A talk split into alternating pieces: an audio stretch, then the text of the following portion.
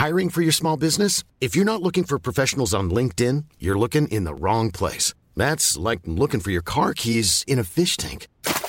LinkedIn helps you hire professionals you can't find anywhere else, even those who aren't actively searching for a new job but might be open to the perfect role. In a given month, over 70% of LinkedIn users don't even visit other leading job sites. So start looking in the right place. With LinkedIn, you can hire professionals like a professional. Post your free job on linkedin.com slash people today.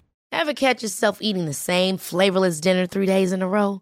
Dreaming of something better? Well, HelloFresh is your guilt-free dream come true, baby. It's me, Kiki Palmer. Let's wake up those taste buds with hot, juicy pecan-crusted chicken or garlic butter shrimp scampi.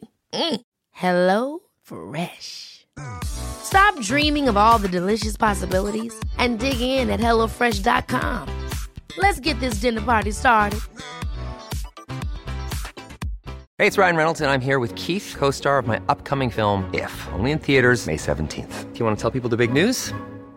All right, I'll do it. Sign up now and you'll get unlimited for $15 a month in six months of Paramount Plus Essential Plan on us. Mintmobile.com slash switch. Upfront payment of $45 equivalent to $15 per month. Unlimited over 40 gigabytes per month. Face lower speeds. Videos at 480p. Active Mint customers by 531.24 get six months of Paramount Plus Essential Plan. Auto renews after six months. Offer ends May 31st, 2024. Separate Paramount Plus registration required. Terms and conditions apply if rated PG.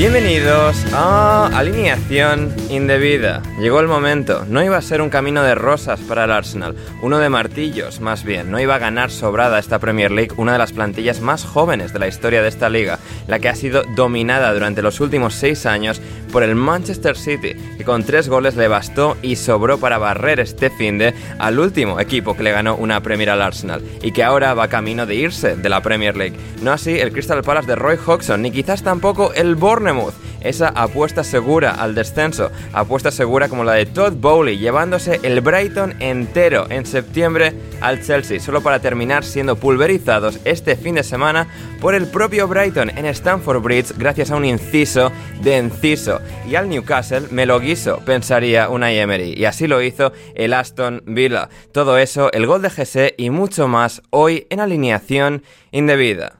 Y para analizarlo todo hoy en alineación indebida están conmigo tres brillantes indebidos, empezando por el exjugador del Atlético de Madrid, excompañero de Coque y de Morata, es Rafa Pastrana. ¿Cómo estás, Rafa?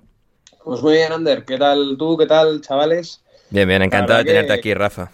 Yo encantadísimo de estar siempre. Además, hoy, cuando la audiencia descubra a los dos tremendos titanes que nos acompañan, van a estar muy a gusto. Y la verdad que para comentar una jornada bastante divertida, ¿no? Muchos goles, buenos chirlos, hacías mención al de Enciso, por ejemplo. O sea que hoy tenemos un, programa verdaderamente que de estos que, como dice Pedrerol, si te pierdes este programa, cometes un error. Efectivamente, efectivamente, gente, así que escuchadlo hasta el final, los que ya habéis llegado, y también está aquí uno de esos titanes al que ya conocéis, en este caso, Héctor Crioc. ¿Cómo estás, Héctor? Hola Ander, muy bien, muy contento de estar aquí en domingo, ya recuperado, he estado a punto de morir, como bien sabes. Es verdad, has pasado una semana dura, ¿eh? Joder, la edad, la, gente dice que la edad se nota en las resacas, no, la edad se nota en las enfermedades, es una cosa increíble, vamos, he estado, he, visto cosas que, luego han pasado el fin de y no, no acababa de creérmelo, luego ya lo comentamos. Bien, bien, fantástico. Y finalmente, debutando hoy en alineación indebida, es entrenador base en el Arsenal. Su nombre es Chris Lence. ¿Cómo estás, Chris? Pues muy buenas, Anders, muy buenas a todos. Eh, sí, pues eh, entrenador del fútbol base del Arsenal, pero desde después de esta jornada y después de ver a, Aston Villa y a Newcastle, eh, a partir de ahora creo creo que se debería de hablar hacia mí eh, bajo el nombre de, Aston Emery. Soy un enamorado, a partir de ahora, ahora soy de la cofradía de oh. Aston Emery. Bien, bien, bien, fantástico, me gusta, me gusta eso. Exentrenador del Arsenal, uh, Unai Emery está todo conectado y sí, sí, hablaremos de, de, ese Aston Villa de Unai Emery que está jugando como Los Ángeles, una absoluta pasada la, la forma en la que, o sea, le, le, dieron un repaso al Newcastle, que no le da un repaso al Newcastle nadie, menos el Aston Villa de, de Unai Emery. Todo eso lo vamos a comentar, no sin antes eh, la promo de rigor, el autobombo, gente, patreon.com barra alineación indebida, vais ahí y apoyáis a la causa que esto pueda seguir siendo viable. Cada semana programas de alineación indebida solo son posibles gracias a las contribuciones económicas monetarias de nuestros queridos suscriptores en patreon.com. Así que id ahí, el link está en la descripción y convertíos en suscriptores a cualquiera de los niveles de alineación indebida. Y esto podrá seguir prosperando y avanzando eh, en este mundo. Alineación indebida. Y nada, también más allá del, del Patreon, comentad si nos escucháis en iBox, en Spotify, dad like 5 estrellas en Spotify y en Apple Podcast y una reseña, todo. O sea, gente, lo queremos todo, necesitamos vuestra ayuda y, y queremos que, que, digáis lo mucho que os encanta alineación indebida y este episodio en concreto, sobre todo hoy que debuta con nosotros alguien de, del nivel, de, del estándar, no solo de Rafa y de Héctor, sino también de, de Chris, hoy en alineación indebida conmigo, Ander Iturralde. Y ya con eso ya todo mencionado, vamos con, con la acción de, del fin de semana y vamos a empezar por el mejor partido del fin de semana, no ese West Ham Arsenal al que vamos a llegar, pero sí por el partido de Stamford Bridge, ese Chelsea 1, Brighton 2, uno de los partidos más bellos, más divertidos, preciosos, disfrutables de esta temporada en la Premier League con un Brighton demostrándole al Chelsea que, que, no hay atajos para ser un buen equipo de fútbol, para ser un club bien gestionado. Y a pesar de que el Chelsea se llevó al entrenador, a todo el staff técnico y a muchos de los directivos del Brighton, ha llegado el Brighton en abril a Stamford Bridge y le ha dado un meneo al Chelsea que culminó, que se coronó con ese golazo espectacular de Julio Enciso para sellar la victoria de, del Brighton y, y del buen hacer y del buen trabajo en el fútbol, del trabajo honesto y sincero, Rafa. Pues totalmente, es que, a ver, al final el lo venimos diciendo y, y, por ejemplo, el domingo pasado con Gonzalo lo, comentamos y, y, yo creo que él, él lleva mucha razón en, gran parte de lo, que, comentamos.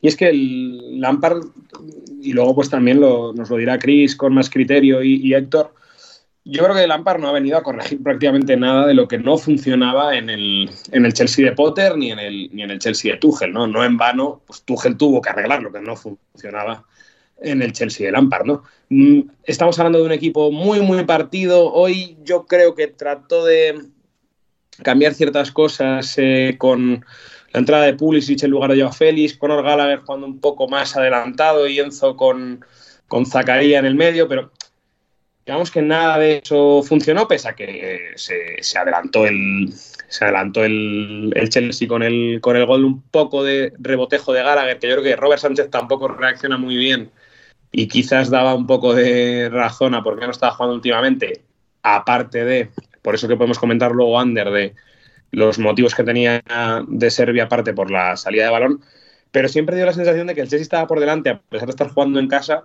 de una manera casi accidental, ¿no?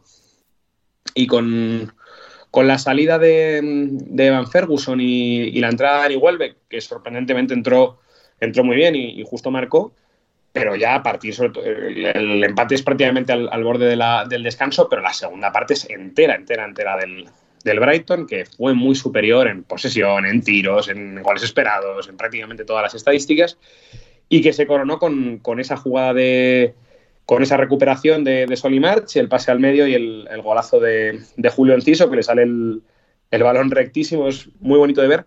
Y yo quería destacar de aquí lo mal que está Rhys James en general en la salida de balón del Chelsea, porque él es el que pierde el balón del, del 1-2, pero anteriormente había tenido otros dos problemas. Uno que casi es gol, si no recuerdo mal, de Danny Welbeck en un forcejeo sí, sí, la, con. El, el, gol que, el gol que falla a puerta vacía porque está como mal coordinado, que es, o sea, sí. para matarlo. Pero que es la típica jugada que tiene un exceso de confianza brutal Rhys sí. James y, y, se la sacan ahí en la línea de fondo. Y entonces, pues, eh, bueno, vemos que al final, pues ni el correctivo que le dio el Madrid del otro día, ni, ni con nada de los cambios, porque hoy pues sí que parece que agitó un poco, al menos en cuanto a alineación, el 11 Frank Lampard, parece que ni siquiera con eso da con la clave. Para mí el problema es que sigue siendo un equipo que está extraordinariamente partido, que es da la sensación de ser muy fácil de defender y que no, no encuentra no, encuentran motivos para atacar buenos eh, a pesar de todo lo que tiene arriba, ¿no? O sea, como que no es capaz de conectar eh, a los medios con los delanteros, ¿no? Entonces, pues bueno, eh, tiene mucho trabajo por hacer. Yo no sé si es que también hay cierta dejadez porque él no espera seguir más allá de verano, pero veo que, vamos, los tres partidos de Lampard son de momento bastante dramáticos. Hmm, lo que no va a seguir es, su carrera como entrenador, más allá de verano. Um, Chris, eh, ¿cuál es tu principal reflexión de, un partido así entre estos dos equipos que han, estado tan ligados entre sí esta temporada y, que el Brighton venga y haga este nivel de partido para demostrarle al Chelsea que aquí mandamos nosotros porque tendréis mucha más pasta, pero nosotros somos un equipo de fútbol trabajado a, la enésima potencia y, maximizado como, como pocos en el mundo? A ver, es una situación, es una situación bastante complicada. Hay que tener, eh, hay que tener un poco en cuenta que uh, teniendo una plantilla, la del Chelsea, que prácticamente, no sé, no sé si estamos hablando de, 35 o 40 jugadores, si tenemos en cuenta eh, los jugadores del, del sub-18, sub-21 que, que, puedan, que pueden estar más o menos en plantilla con tantos fichajes que se han hecho.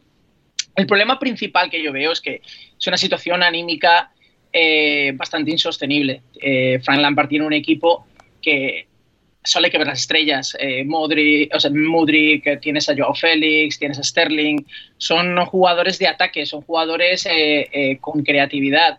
Y Frank Lampard ha venido para intentar corregir todo eso, de salir desde una posición bastante más digamos, defensiva, con una, intentando cuando se pierde la pelota, el intentar replegar para poder salir a la contra, pero bueno, digamos que es un poco, si, si pensamos en la situación de Joao Félix cuando estaba en el Atlético de Madrid, es igual, son jugadores que al final si no, si no tienen la disposición del balón y no son los que generan, pues llega un momento en el, que, en el que no se sienten cómodos. Y ya no solo eso, sino llega un momento en el que anímicamente con la situación del, del equipo eh, es que, por ejemplo, en el partido contra el Brighton, los primeros 10, 15 minutos ante el hasta el gol de Gallagher, había una presión alta, eh, los jugadores apoyaban, intentaban recuperar el balón rápido. Una vez iba pasando el partido, luego se iban dando cuenta que, que era imposible el ponerse al día en la presión y llegó un momento cuando empezaron a venir los goles, ya llegaban un segundo tarde, la defensa estaba imprecisa a la hora de los duelos, de sacar el balón. O sea, digamos que llega un momento en que son eh, tres partidos consecutivos perdidos,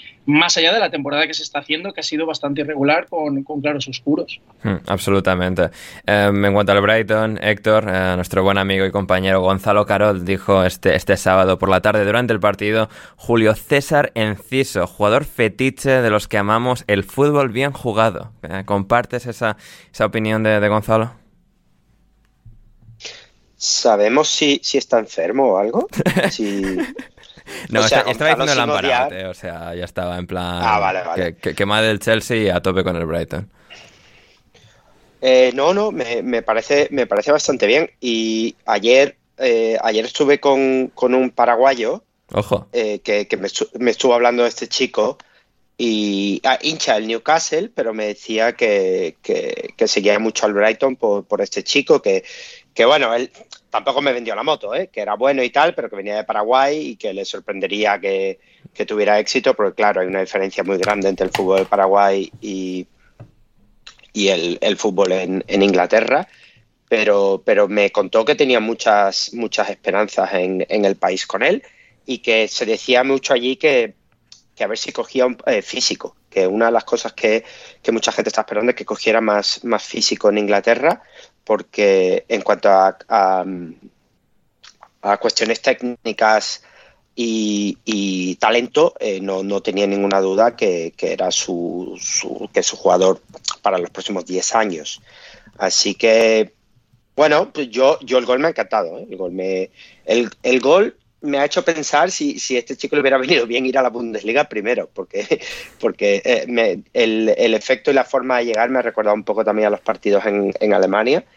Y, bueno, sí, siempre está bien que, que de servirle de oportunidades porque, porque al final es como, es como se crece en Premier League, es, jugando, no, no, siendo luego Fabio Silva, ¿sabes? Mm, efectivamente, con, con, 11 partidos disputados en la Premier y dos goles ya, Julio eh, Enciso, eh, de 19 años de, Paraguay. Eh, sí, sí, es otro, otro de estos que, que el Brighton saca de debajo de una piedra que, ah, muy joven, que le falta físico y tal, pero que, el Brighton acierta todas y cada una de las veces. Es una cosa absolutamente tremenda. Y Rafa, mencionábamos antes muy brevemente, eh, veíamos un tuit tú y yo este, este, fin de semana. Bueno, también, bueno, veíamos varios tweets sobre lo, del Brighton en, Stanford Bridge. Por un lado, lo mazadísimos que están los del eh, staff médico del Brighton, que salen ahí dos tíos. O sea.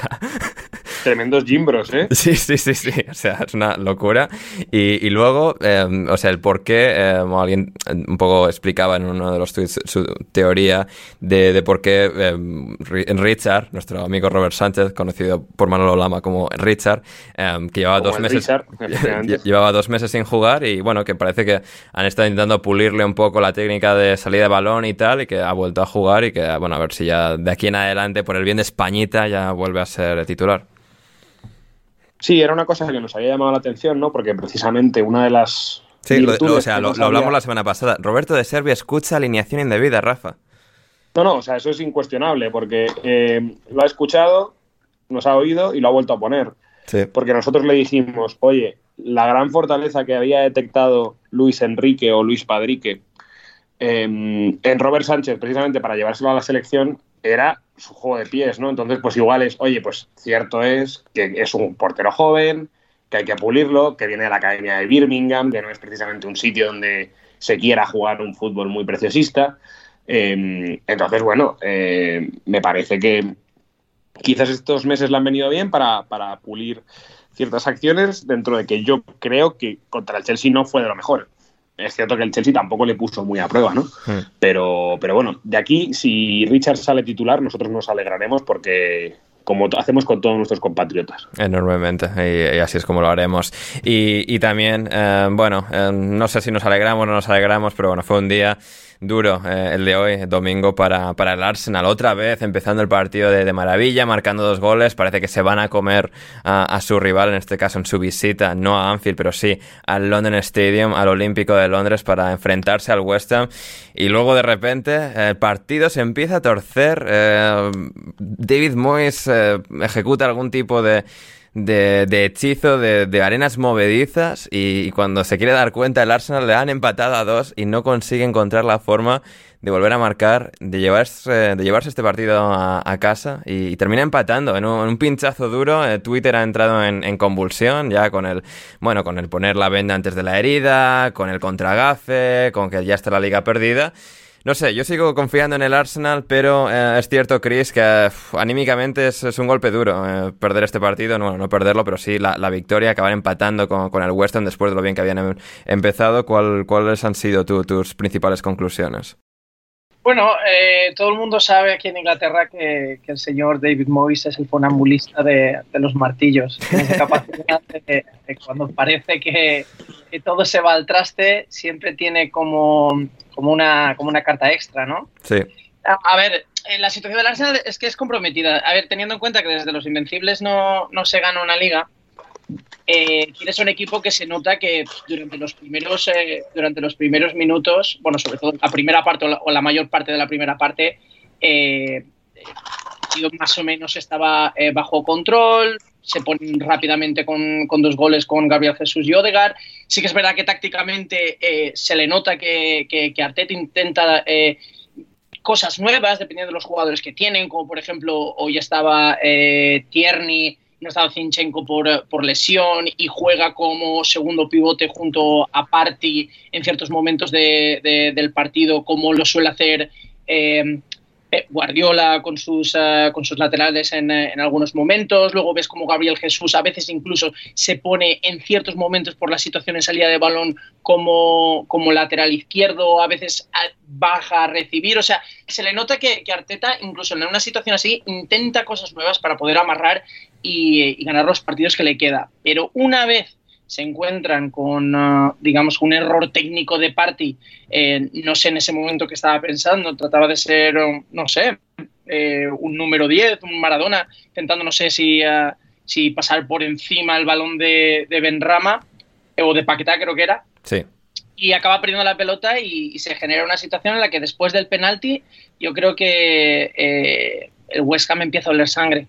Empieza a oler sangre, el Arsenal se pone nervioso, ya todo es a trompicones, vas por detrás, tienes un penalti con la posibilidad de ponerte 3 a 1, miedo escénico, lo fallas y luego al final, claro, es que juegas en casa, eh, derby londinense, eh, es normal que al final eh, alguna la puedas tener. Incluso ha habido el partido, a lo tonto, a lo tonto, se podría haber puesto fácilmente un 3-2 para West Ham. Sí, sí, sí, eso ha sido lo, más sorprendente, cómo el Arsenal no, no ha encontrado respuesta y la, la cantidad de, ocasiones, el volumen de, de, llegadas que, ha ofrecido el, el, West Ham. Ha sido algo bastante um, eh, un poco llamativo, un poco en esa segunda parte, con, digamos, la, la inercia, el momentum del partido revolviéndose. Um, Rafa, no sé, a ver, tú que, tú que has integrado um, vestuarios de de alto nivel del fútbol, de, de máxima presión. Em, no sé, a ver, ¿cómo, cómo o sea, se, además jugadores muy jóvenes, ¿no? Una de las plantillas más jóvenes de, la historia de, la Premier. Eh, el gestionar anímicamente, emocionalmente esto, porque ya ves un poco tanto, o sea, un sector muy grande de la afición del Arsenal ya o sea, perdiendo un poco los nervios, ya dando por hecho que se va a perder contra el City, como si no hubiese esa ventaja de cuatro puntos que sigue habiendo en la, clasificación. Eh, no sé, ¿cuáles crees que pueden ser las claves para que el Arsenal todavía pueda tener ese último ramalazo de, reacción y, competir esta Premier hasta el fin? A ver, yo creo que al final el, el, Arsenal tiene que aferrarse a las, a las certezas que tiene. Es verdad que algunas se le está cayendo, porque hoy, por ejemplo, Bucayo no ha estado no he estado muy allá. Martinelli, pues todos sabemos eh, cuáles son los, los, problemas que tiene más allá de, eh, de, no poder jugar al primer toque, ¿no? Pero tiene que aferrarse a que ha vuelto Gabriel Jesús y ha vuelto Gabriel Jesús en buena forma marcando en los dos últimos partidos. Eh, ha vuelto también Kieran Tierney. Yo creo que ahora mismo también el otro principal problema es la pareja de Gabriel, ¿no? Todos yo creo que sabemos que Rob Holding, pues le faltan cosas para ser para ser un central de élite o al menos para ser un central de un Arsenal que compite por, por la Premier, ¿no? Yo creo que para pues, ser un central de un equipo que igual pelea por Europa League, pues puede estar ahí bien como tercer cuarto central, pero en un equipo que pelea por, por la liga eh, y por eso yo decía el otro día y yo creo que atleta de ver muy verde porque Jacob Kiwier sigue sin, sigue sin sigue sin jugar, ¿no? Entonces, bueno, yo creo que es eso, que tiene que aferrarse pues a lo bien que está Odegar, que hoy también estuvo eh, muy bien, hacerle alguna sesión de coaching a, Thomas Party para que pues ese error que decía Chris, que, que ha parecido tan incomprensible, ¿no? Y que es un poco el, motivo por el que el West Ham se mete en el partido. El West Ham se mete en el partido por dos errores puntuales del Arsenal. Uno, el de salida de Thomas y el del el penalti fallado de Bucayo, que al final hace que el Arsenal diga, oye, que solo estamos a uno, nos lo creemos.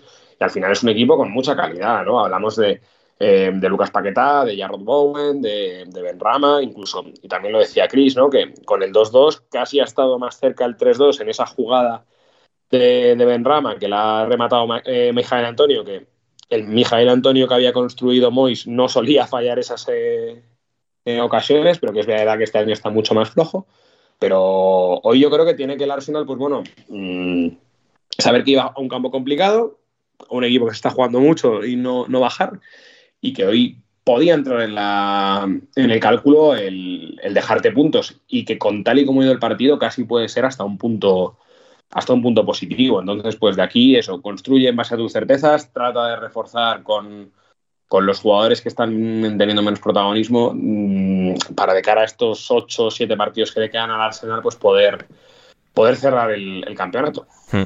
Em, nos decía Laranita, estoy triste, Ander, la mejor temporada en siglos y no vamos a poder ganar la Premier.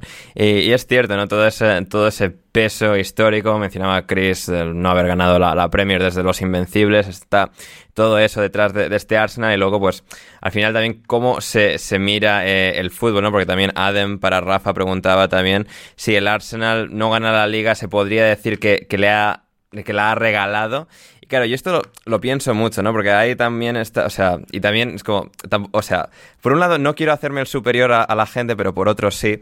Y claro, algo que me pone muy nervioso de los aficionados al fútbol en general es como, o sea, pues esto, un equipo tiene ventaja en un partido, en una liga, y en este caso, pues el Arsenal, siendo claramente un equipo inferior al Manchester City, consigue de repente una ventaja de 8 puntos, y ya en la psique de la gente es como, vale, esta liga es del Arsenal y todo lo que no sea ganar la liga del Arsenal va a ser culpa del Arsenal porque en virtud de tener 8 puntos de ventaja es el equipo que debería ganar, cuando en realidad la, efectividad tan apoteósica, una cualidad tan de apisonadora que tiene el Manchester City, lo normal sigue siendo que el City consiga recuperar esa, esa ventaja.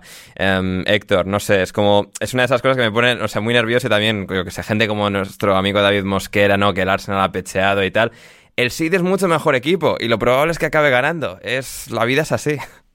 Sí, efectivamente. Eh, lo del Leicester solo, solo, solo ha pasado una vez. Y, no digo que el Arsenal sea el Leicester, pero al nivel que, el City tiene, la plantilla que tiene, eh, el haber incorporado a, a, Haaland, que era lo que le faltaba, por mucho que, Pep dijera lo de Agüero, nadie va a poder reemplazar a Agüero y cosas así, eh, no implica, yo creo que hay que fijarse un poco no en lo que el Arsenal no hace, sino en lo que está haciendo. El Arsenal está peleando por la liga, el Arsenal tiene opciones de ganar la liga y el Arsenal lo que tiene que hacer es lo que lleva haciendo toda la temporada, que es creer en su proyecto, jugar como juega, recuperar a jugadores que le faltan, en este caso eh, mi, querido Salibat, y, y, tienen, que, tienen que creerlo porque no tienen, no tienen mucho que perder. El Arsenal si queda segundo en la Premier League, no creo que nadie pueda decir que ha hecho mala temporada. Nadie y, realmente habrá competido y el proyecto seguirá creciendo porque eh, eso ya es una victoria para el club, porque el club llevaba mucho tiempo mm, perdido pues, por diferentes motivos y, realmente yo si fuera hincha del Arsenal, yo, yo estaría orgulloso de mi equipo y creería que mi equipo puede pelear por la liga. Luego el resultado final eh, es esta temporada, pero de cara a la próxima, de cara a las siguientes, deberían estar ilusionados con que esto se pueda repetir y el equipo, ¿por qué no, no le pueda ganar eh, una liga al Manchester City, sea esta temporada, sea la siguiente? Si el Liverpool del club lo ha hecho, yo no veo por qué no el Arsenal no lo puede hacer. Hmm, brillantemente resumido, brillantemente reflexionado. Rafa, dime.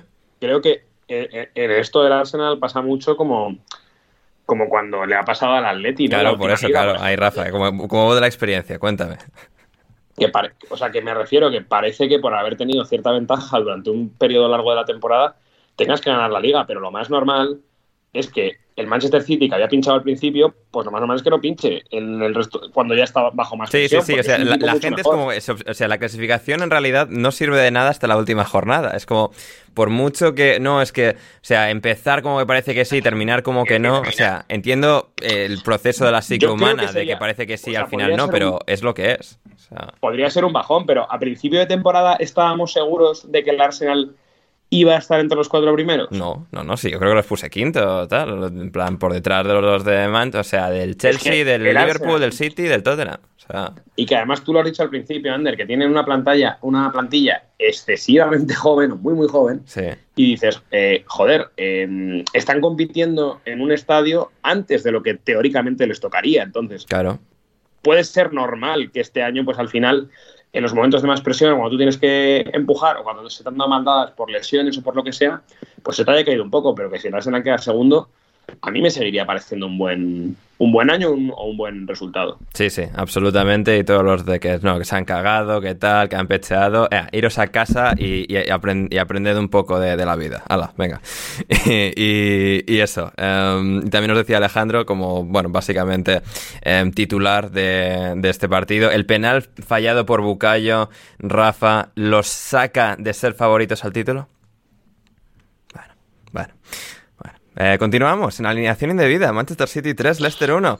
Eh, partidazo del Manchester City en el Etihad. Partido muy curioso porque, bueno, pues el City empezó a, toda velocidad en séptima, en séptima marcha y, bueno, arrasó a un Leicester que en la segunda parte, ya con un City, bueno, gestionando, yendo un poco más despacio, pues bueno, al final no, o sea, quitó un poco el pie del acelerador, quitó alguna de sus estrellas y a partir de ahí el Leicester sí que generó cierto volumen de, de goles esperados, de ocasiones, de momentos en los que que intentar alcanzar al City, pero realmente, Chris, un partido en el que al final el equipo de Josep Guardiola y Sala eh, demuestra que es un auténtico huracán y que, que el Leicester pues iba a ser simplemente una, una víctima más.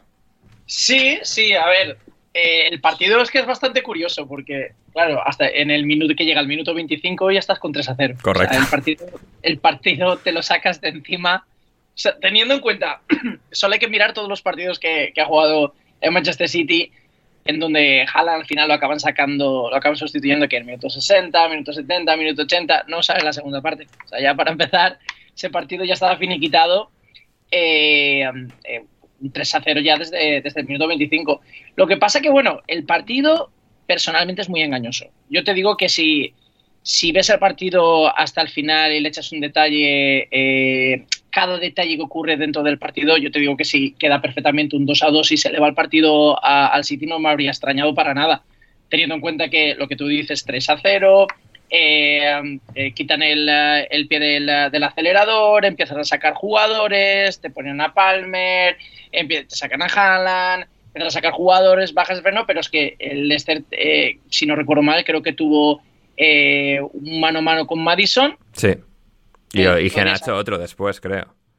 Claro, claro, o sea que perfectamente podrías haber quedado un 3 a 3 y, y eh, cualquier persona que hubiese visto, no sé, 60 o 70 minutos y después cambia de canal y luego dice no 3 a 3, se queda loco, pero es que realmente hacia el final volvemos a lo mismo con lo que estábamos diciendo con el, con el West Ham y, um, y el Arsenal, el, eh, o sea, el Leicester eh, olió sangre. Y, no, y el City sí que es verdad que tenía ya el trabajo realizado, pero, pero olió un poquito de sangre y podría haber hecho más daño. Y aparte, yo digo una cosa, el partido que hizo el, el Leicester, en mi opinión, partido bastante serio pese al castigo de 3 a 0 en el minuto 25, en el sentido de que el centro del campo, el centro del campo me parece un centro del campo bastante jugón para lo que dice la clasificación. Sí. con mucha compostura, manera de, circular el balón, manera de combinar, manera de, de Tielemans, Mendy luego en la segunda parte, eh, Madison. personalmente, eh, yo creo que fue más una cuestión de que en salida de balón eh, los defensas con Suyunku y el resto no son realmente muy ávidos a la hora de salir con el balón en los pies, pero en general bueno, soy sería probablemente el único que, tendría un poco más de calidad a la hora de salir con el balón, pero me parece que la posición en la que está, en la que está el Leicester será por partidos en, particular, pero, pero creo que, por calidad debería estar mucho más arriba en una zona de, peligro. Sí, no, claramente, y al final la, estructura, el esqueleto de este equipo es casi el mismo que, que, estaba luchando por entrar en Champions hace, hace dos, tres años. Es la cuestión a ver si es Dean Smith puede, digamos, desbloquearles mentalmente porque sí que han entrado un poco en este trance de que no les sale nada, de que todo empieza a torcerse. Se ha ido Rodgers, llega Dean Smith, que bueno, salvó a Aston Villa hace unos años, seguramente gracias a Jack Grealish más que a nadie, pero tiene, tiene esa experiencia acumulada y veremos si, si puede tener el efecto. y bueno, sí que es cierto que, como bien decía Chris, en la segunda parte ya eh, ganan esa compostura, digamos, recuperan esa compostura y digamos, y quizás un poco esa, esa confianza también mirando ya a, las próximas semanas, a los próximos partidos que van a ser claves para intentar eludir el descenso. Sí que es cierto que en la primera parte, Rafa, después de, del penalti que hizo, ya le hemos venido criticando en las últimas semanas, pero claro, Wilfred Ndidi pues hizo pues, mano, penalti, etcétera. Yo, yo puse un tuit de que, o sea, diciendo básicamente que la, la, conspiración absurdísima, loca, aquella de que Avril Lavigne en realidad falleció hace años y la chica que, o sea, se hace pasar por Avril Lavigne es una, o sea, una impostora.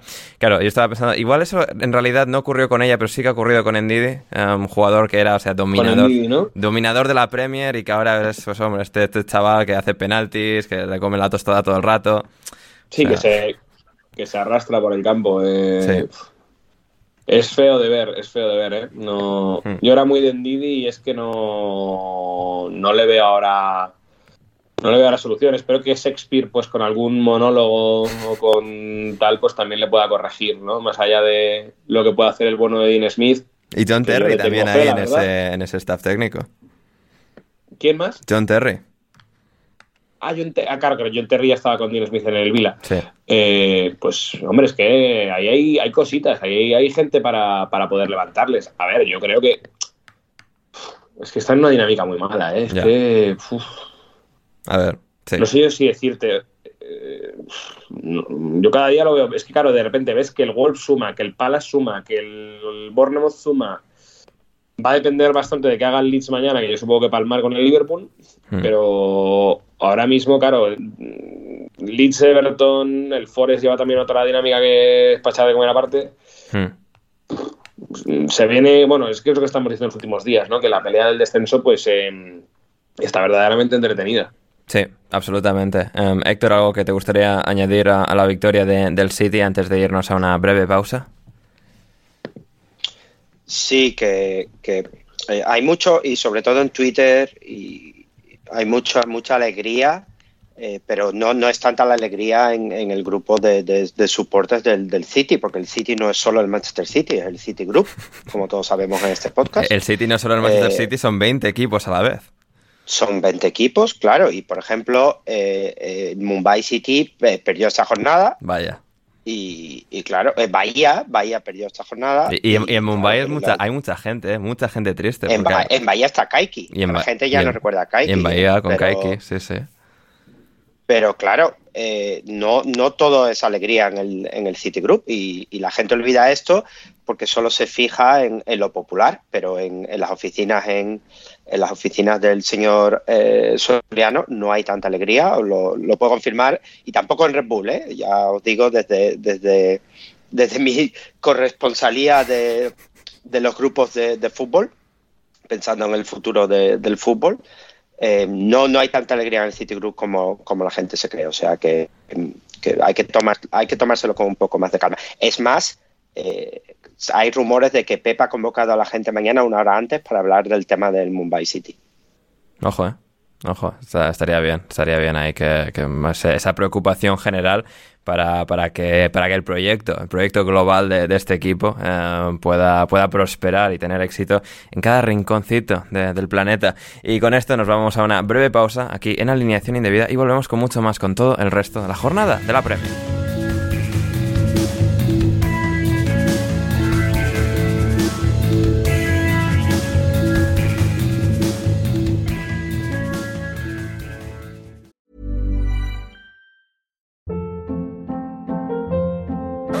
Hold up. What was that? Boring. No flavor. That was as bad as those leftovers you ate all week. Kiki Palmer here, and it's time to say hello to something fresh and guilt-free. Hello Fresh. Jazz up dinner with pecan-crusted chicken or garlic butter shrimp scampi. Now that's music to my mouth. Hello Fresh. Let's get this dinner party started. Discover all the delicious possibilities at hellofresh.com.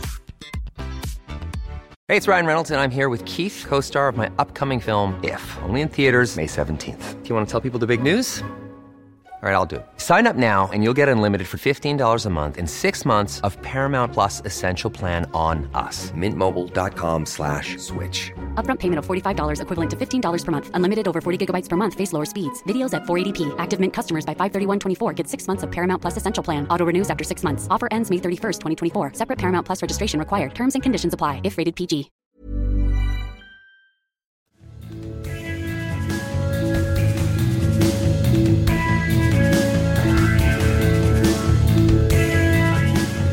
Villa Park, Aston Villa 3, Newcastle 0, el partido que abría la jornada y, un partido absolutamente extraordinario del Aston Villa.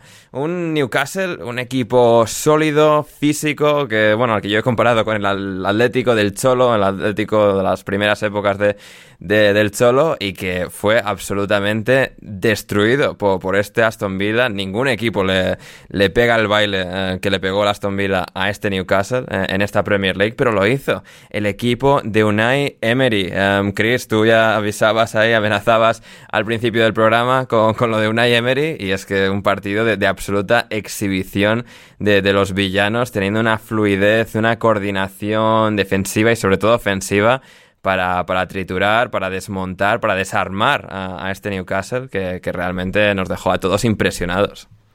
Eh, sí, sí, una locura. Yo sigo pensando que, que Unai Emery es el- uno de los entrenadores más infravalorados que existen en, el mundo del fútbol. O sea, el, el- señor, el señor tiene una inteligencia, una capacidad para, crear intensidad para los equipos bien recogidos, pero al mismo tiempo capacidad de salir y, salir jugando. A ver, te voy a contar una pequeña anecdotilla, si se le puede llamar anecdotilla, de, cómo funciona un poco el, ver partidos, etcétera, etcétera. Cuenta, cuenta. por ejemplo, he visto, he visto la he podido ver completamente eh, la mayoría de partidos de la Premier League. Solo con decirte que el Aston Villa y el Newcastle, siempre y cuando hay momentos como pueden ser digamos, eh, cuando hay un jugador lesionado, cuando, eh, cuando hay, por ejemplo, vamos a decir, el balón va a corners, hay un momento de transición, ¿no? Que los jugadores se preparan, etcétera, etcétera. Entonces yo lo que hago es que cuando lo estoy viendo, como lo veo, como lo viendo, como lo veo en diferido, le doy para adelante, ¿no? Sí. Pues llega un momento en el que es el único partido del Aston Villa Newcastle en el que constantemente estaba tirando para adelante en el sentido de que era para arriba, para abajo, para arriba, para abajo, para arriba, para abajo, el balón salía fuera, había un córner, había un montón de acciones, el equipo del Aston Villa súper eléctrico, traía el balón arriba con, ah, con Alex Moreno en banda, eh, creando muchísimo peligro y Oli Watkins está, está de gracia, está de gracia, una, una capacidad para, para buscar portería, todo esto teniendo en cuenta de que el Newcastle no son, ah, no son, no son cojos, digamos. No, no, no.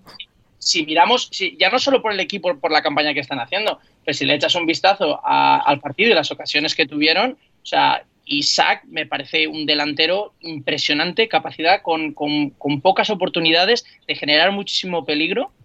Eh, sí que es verdad que hay menos tiros a portería de lo que, de lo que de lo que parece en el partido por las llegadas al área que podía tener el Newcastle, pero sí que es verdad que, que el Aston Villa, eh, esa capacidad de, jugadores como Buendía para llegar y recibir, luego tienes a, a, Ramsey, esa capacidad de esa potencia para poder llegar al área, juegan con una manera de combinar, de salir con el balón, y bueno, todos sabemos de, la personalidad y la, y la, y la, capacidad que tiene eh, el Dibu Martínez, que, que, es un hombre que, que trae esta experiencia, esta esta, digamos, inteligencia dentro del terreno de juego, de, eh, de, aletargar un poco la salida de balón cuando, cuando se va ganando, ganándole tiempos al, al, o ganándole tiempo al, al, marcador, etcétera, etcétera.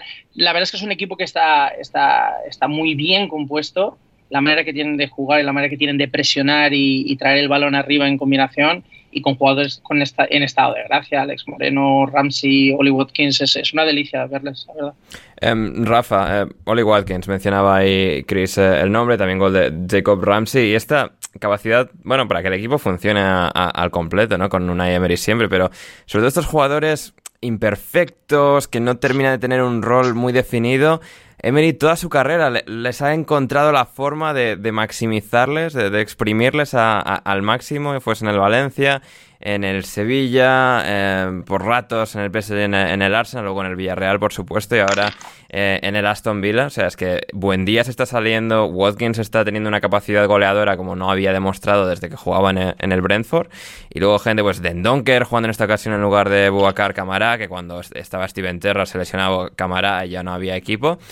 Es decir, al final una capacidad para que todas las pequeñas piezas brillen como, nunca, a pesar de ser todos jugadores un tanto indefinidos, sin posición clara, y es que la, forma en la que estaban en, sintonía de, manera tan, tan brillante, tan, tan perfecta, es algo que, no podemos eh, recalcar lo suficiente. Yo creo que justo el ejemplo perfecto de lo que dices es Jacob Ramsey, ¿no? Que es un jugador que yo no sabría decirte de qué juega, pero desde que está desde que está Unai es un jugador que es más es mucho más que el típico canterano one hit wonder que aparece de vez en cuando, ¿no? Sino que es un jugador que me parece mucho más regular en su en su performance.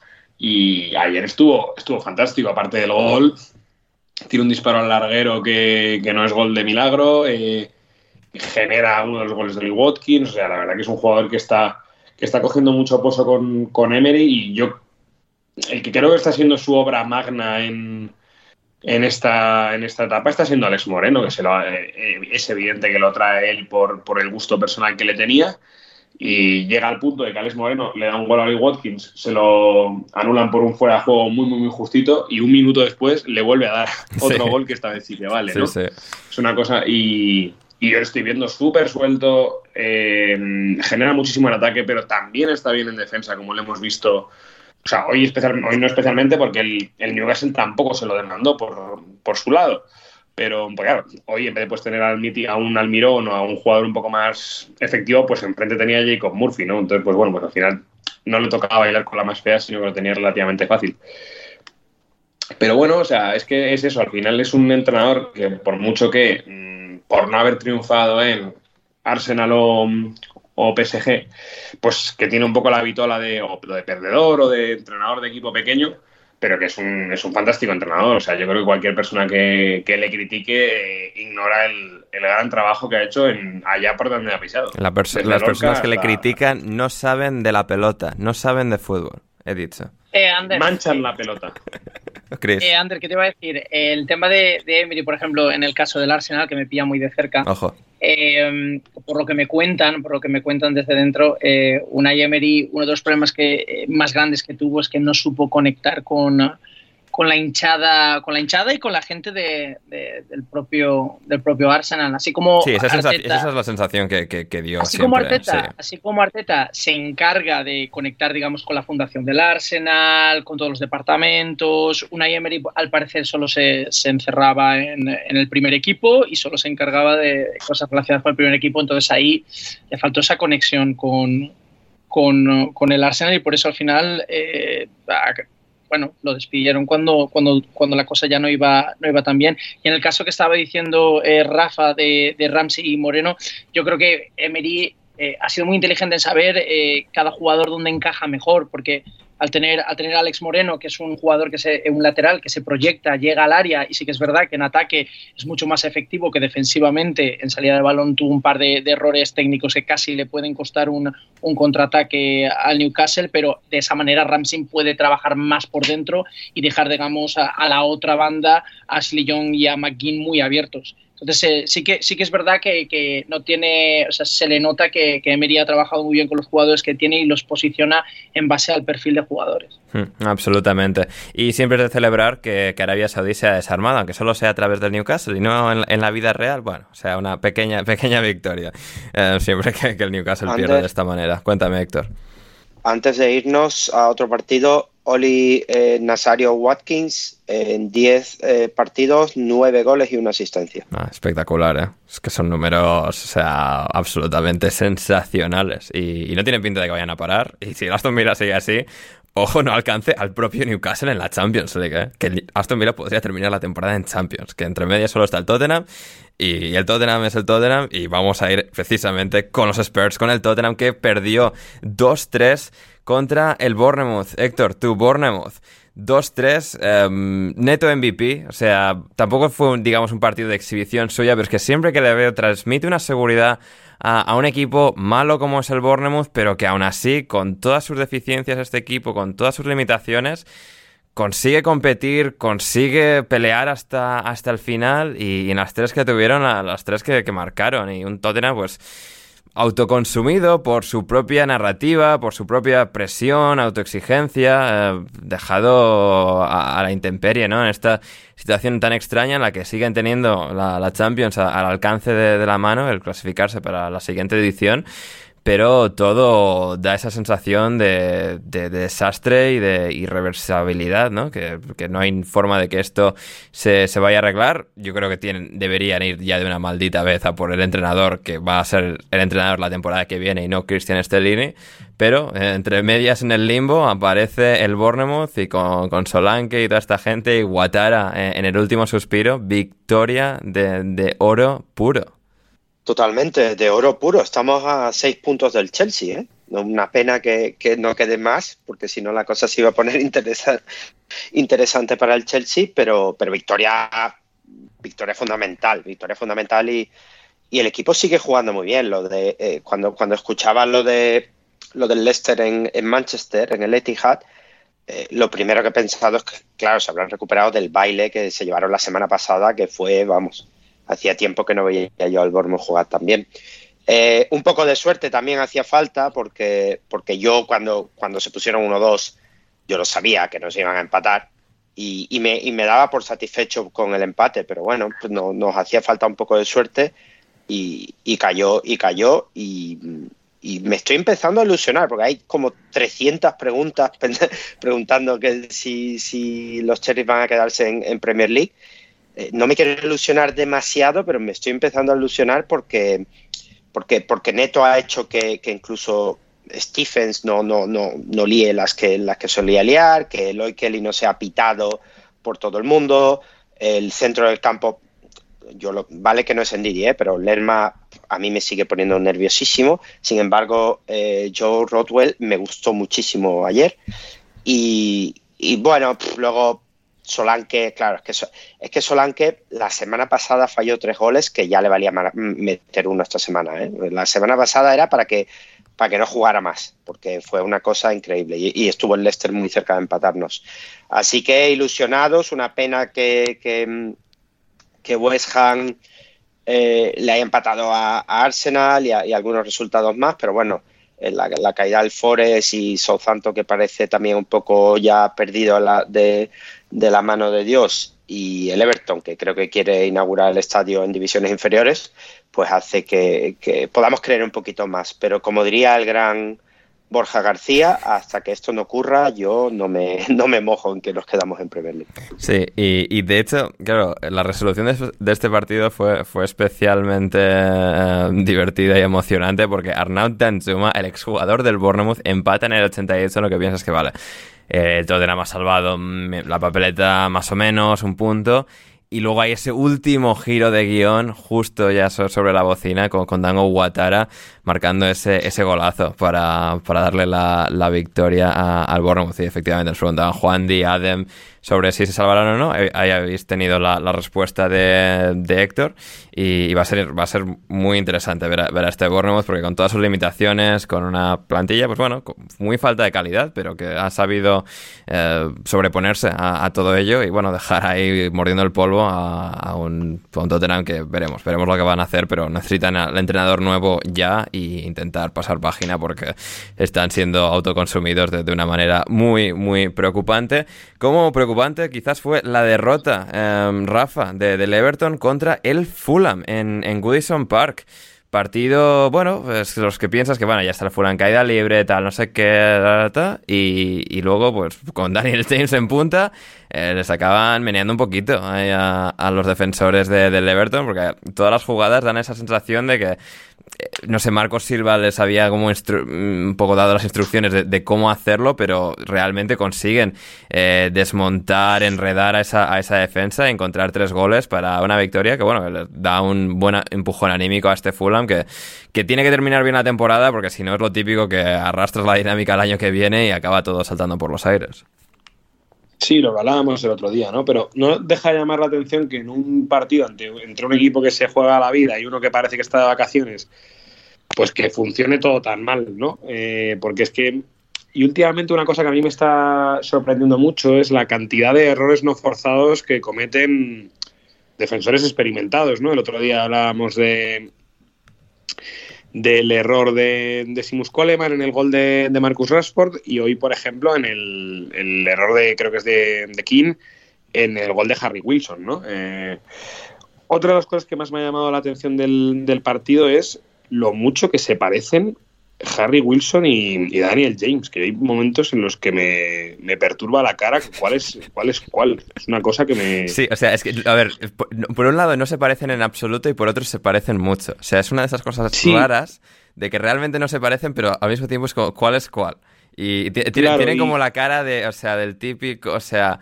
La cara de jugador predeterminado del FIFA. Y claro, sí, pero además, británico, o sea, porque Harry Wilson tiene una cara de británico, o sea, de, estar en Magaluf todos los veranos, desde junio hasta septiembre. Y Daniel James es verdad que, como antes llevaba flequillito, pues decías, ah, vale, pues Harry Wilson lo lleva como tupé y, y Daniel James flequillito, pero ahora que lo llevan como parecido es muy es muy es muy difícil, ¿no? Pero bueno, el Everton, yo de verdad que eh, francamente decepcionado con, con, con, con Sondage, porque yo creo que le teníamos mucha expectativa y más allá de ese primer empuje eh, contra el Arsenal y creo que es contra el Brentford en los dos primeros partidos, más allá de eso no está encontrando las teclas. Hoy cambió cosas, hoy metió a James Garner, que sabéis que yo siempre le he tenido bastante aprecio y creo que no estuvo mal, de hecho es el que le da la asistencia del gol a, Dwight McNeil, pero más allá de eso, poco que destacar. Mal Mopé, espantoso de Mary Gray, muy mal Ben Godfrey, como venimos diciendo desde hace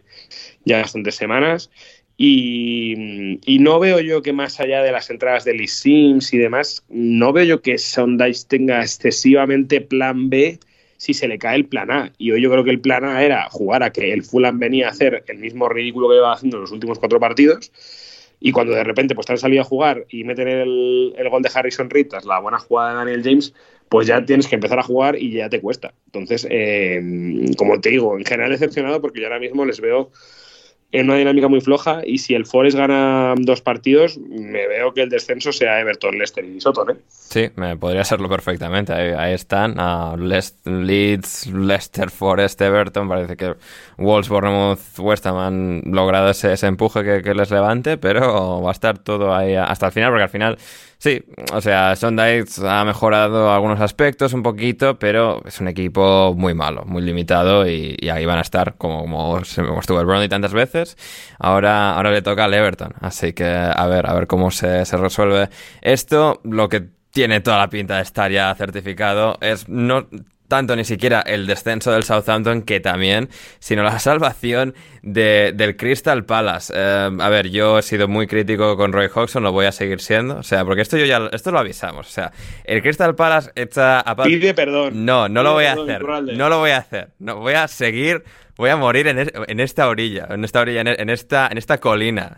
Los soldados de Roy te están callando día tras día. Voy a morir en esta orilla porque yo de esto avisé lo que iba a suceder, aunque luego predije que, que no, que el Crystal Palace se hundiría porque Roy Hodgson ya no le da.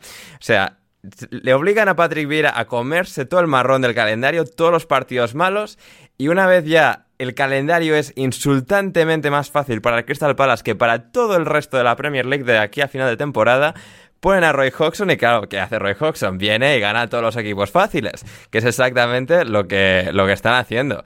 Y, y eso, me da muchísima rabia, porque ahora Everett ese está funcionando, vale, ha tocado un par de cosas que seguramente Vieira no estaba terminando de saber cómo hacer funcionar, pero es que, ah, Dios, qué, rabia más, más asquerosa, porque ahora va a ganar todos los partidos, se va a quedar el año que viene, y o sea, y hasta, hasta sus últimos días, Roy Hodgson, entrenador de, del Crystal Palace, eh, ¿no? Aquí recogiendo los frutos, o sea, sabe darle el golpecito al árbol mejor que, que Patrick Vieira para llevarse en, su cestita todos los frutos. Em, Héctor, eh, dime algo. Eh, no, no te he escuchado bien por un sonido de fondo que había como, que eras como tú golpeándote la cabeza contra la pared para no reconocer que. No voy a hacerlo. ya, ya, pero, pero tendrás que ir al médico. Tendrás que ir al médico porque, porque tienes, que, tienes que reconocerlo. Yo lo hice con Saliba y con Gross. Yo creo que tienes que llegar al momento de madurez. Bueno, sido dos semanas, para entender, dame tiempo. Para entender que. Porque los datos están ahí ahí están los datos. Ve y vas y miras los números de, del Palace desde la llegada de su flamante nuevo entrenador y otro éxito más, otro éxito más. Es que no, no voy a entrar en un debate, no, los datos están ahí, Ander, y cuanto antes te des cuenta, mejor, mejor vas a dormir por las noches, que también eh, te viene bien. Y, y, es que creo que estás haciendo un poco campaña con Vieira como hacías con el bueno de Jesse, ¿eh? Eh, un poquito, un poquito. Pero, o sea, realmente si hubiese sido cualquier otro entrenador que no fuese volver a Hodgson, volver a lo mismo de siempre, no, no estaría así. Pero es que me da mucha rabia esa forma de operar que tienen equipos como el Crystal Palace. Eh, pero bueno, es, lo que es. Es que el tema está, el tema está, el tema está con, Crystal Palace, que es, eh, digamos, un equipo bastante curioso. A mí, por lo que me cuentan, por lo que me cuentan, la manera en la que, en la que ha estado gestionado Crystal Palace desde hace mucho tiempo siempre ha sido de recurrir de entrenadores, digamos, de la vieja escuela. Sí no, es que por aquí han pasado Pardew, Pulis, Allardyce, Hodgson, o sea, la quiniela la tienen rellena. Y el tema está esa especie de, ¿cómo se llama? ¿no? Profecía autocumplida. Sí, sí, sí. sí, sí, sí, total, pero es que es totalmente eso. Claro, vamos a traer a un entrenador nuevo con ideas nuevas, no le funciona, bueno, vamos a recurrir de nuevo a lo que ya conocemos, a lo que funciona. Aparte, ten en cuenta que a mí, además, una de las cosas que a mí me cuentan, eh, digamos, del, del entorno, es que en ese grupo, en ese grupo con, con, Vieira, la verdad es que eh, los jugadores más, eh, digamos, los que, los jefes, ¿no? Digamos, los que, los que llevan los, eh, la batuta de ese vestuario, pues a lo mejor hay un poco ahí que no, que no, no acaba de congeniar demasiado con, con, Vieira y sí que es verdad que Hodgson, eh, así como se le ve, pues un hombre que uno podría decir, bueno, de, de, metodología antigua, sabía conectar muy bien con los, que, con los que dirigen ese vestuario, los capitanes de ese vestuario. Entonces, no es de, no es de extrañar que después de Hodgson, que prácticamente estos jugadores que los ha tenido en su momento, eh, luego los vuelve a coger, pues es una alegría, una bocanada de aire fresco para los que para los que, o sea, para los jugadores que, que, llevan allí bastante tiempo y que saben que conectan y conocen muy bien a Hodgson. Y ten en cuenta, que no sé si estabais eh, familiarizados, pero los jugadores del sur de, de, Londres son conocidos por tener una, eh, por ser muy aguerridos, por tener mucho carácter, por ser jugadores que tienen una capacidad de dribbling muy alta, ser muy creativos. Bueno, eso, y, eso es. Claro, claro, claro, claro. De hecho, hablando de, de Wilfred Saja, eh, uno de sus hijos eh, lo tenemos entrenando en, en, uno de los centros del Arsenal. Ojo. O sea que. Sí, sí, sí, o sea que son jugadores muy habilidosos. ¿Qué, ¿Qué, años tiene un hijo de Wilfred Zaha para estar entrenando ya? Ah, bueno, eso ya, eso ya es confidencial. Oye, a ver, Rafa, piensa que todos estos. Eh, o sea, Digo, porque Wilfred Zaha pero, edad. no, pero sí, pero Zaha pega el palo de, de, irse al United, o sea, es los típicos. O sea, Sterling con 23 años ya tenía 5 o 6 hijos. O sea, no me extraña. Pues claro, es que digo, es que este, sí. este, es de mi edad, digo, que ha tenido. Uh, bueno, en fin. Sí, no, no, quiero meter a Chris en, en, en, en problemas. Sí, si entras en sus redes sociales verás exactamente todo. Pero bueno, el caso es que esa combinación entre joven talento, como puede ser el extremo eh, Michael Olise, que a mí personalmente me impresionó bastante eh, la capacidad que tiene de desborde y de velocidad, pero es, es, el, es el prototipo de jugador que, eh, digamos que, entre otras cosas, es el jugador del tipo que, que el Arsenal también busca o genera dentro de su, de su, de su cantera es esa habilidad, esa habilidad y esa capacidad de desborde. Entonces, esa, esa, combinación entre los jugadores que llevan más tiempo, que buscan a alguien que les entiende, como puede ser Roy Hodgson, y estas nuevas juventudes que tienen ese descaro, yo creo que es una combinación perfecta para que, aunque no te guste Ander, eh, salgan y, y, acaben en una posición más que decente. Efectivamente, efectivamente. Voy a tener que resignarme a ello, como el Southampton al descenso. ¿Alguien quiere decir algo sobre el pobre Rubén Sayes con este equipo? ¿O simplemente les le saludamos con la manita? Que mucho está haciendo este pobre hombre. Efectivamente, Dios mío, qué, qué equipo, ¿eh? O sea, está ahora Carlos Alcaraz de falso 9, no generaron nada contra el Palace, o sea, uff. Sí, sí, nada, es una, es una pena. Sí. Efectivamente, efectivamente. Y bueno, el Wolverhampton de Lopetegui, 2-0, victoria contra el Brentford, victoria...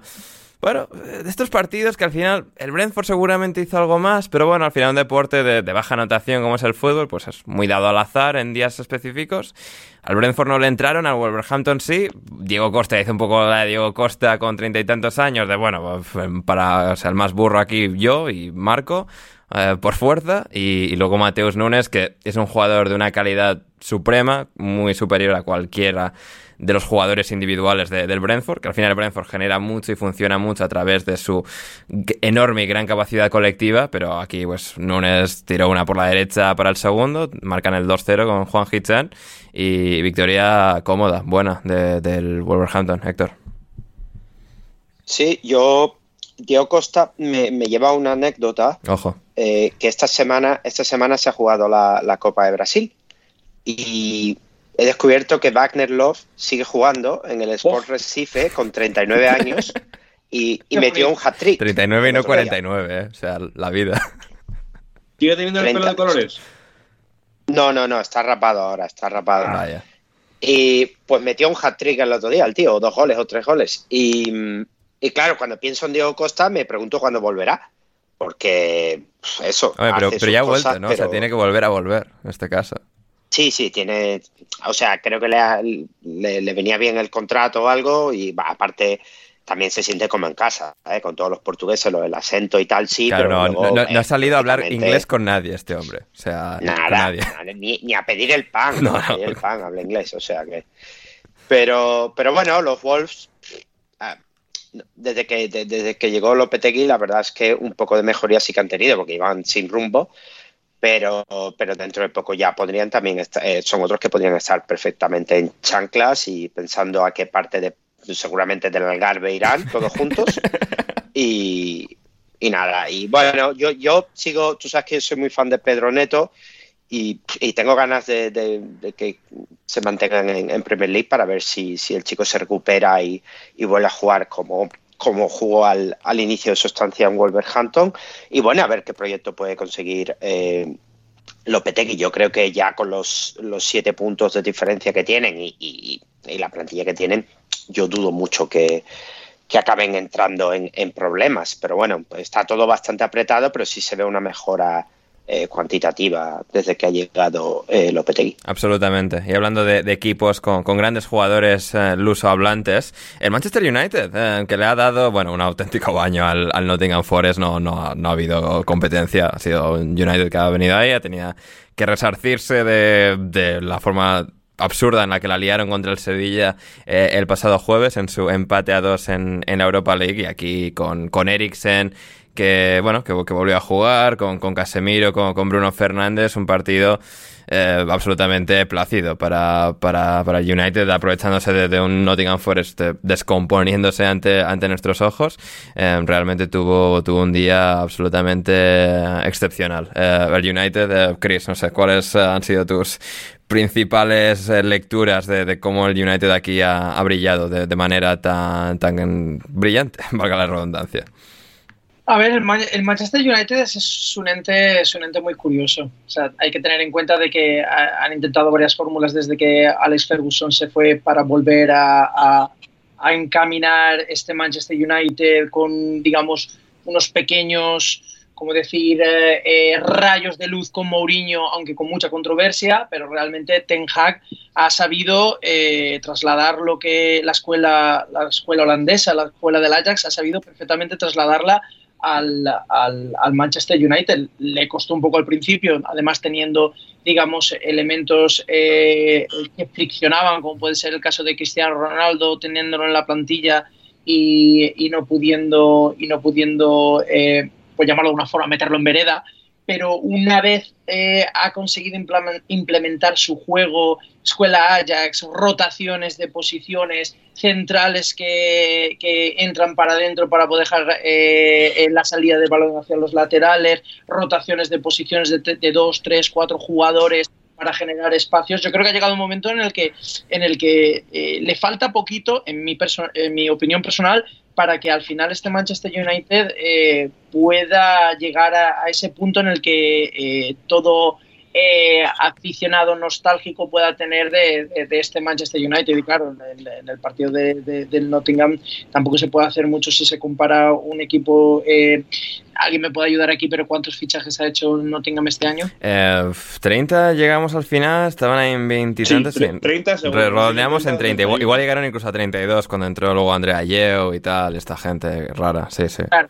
Entonces, cualquier persona que, entienda de gestión de, grupos eh, entiende que ensamblar eh, tanto fichaje en un equipo y que funcione, pese a que ha habido momentos en el que el Forest ha, podido estar, digamos, en, zona media y luego ha vuelto a recaer. Y estaban bien, lo que pasa es que luego llegó enero, empezaron a fichar a más gente todavía y ahí es da cuando lo han terminado de liar y se les ha venido todo abajo.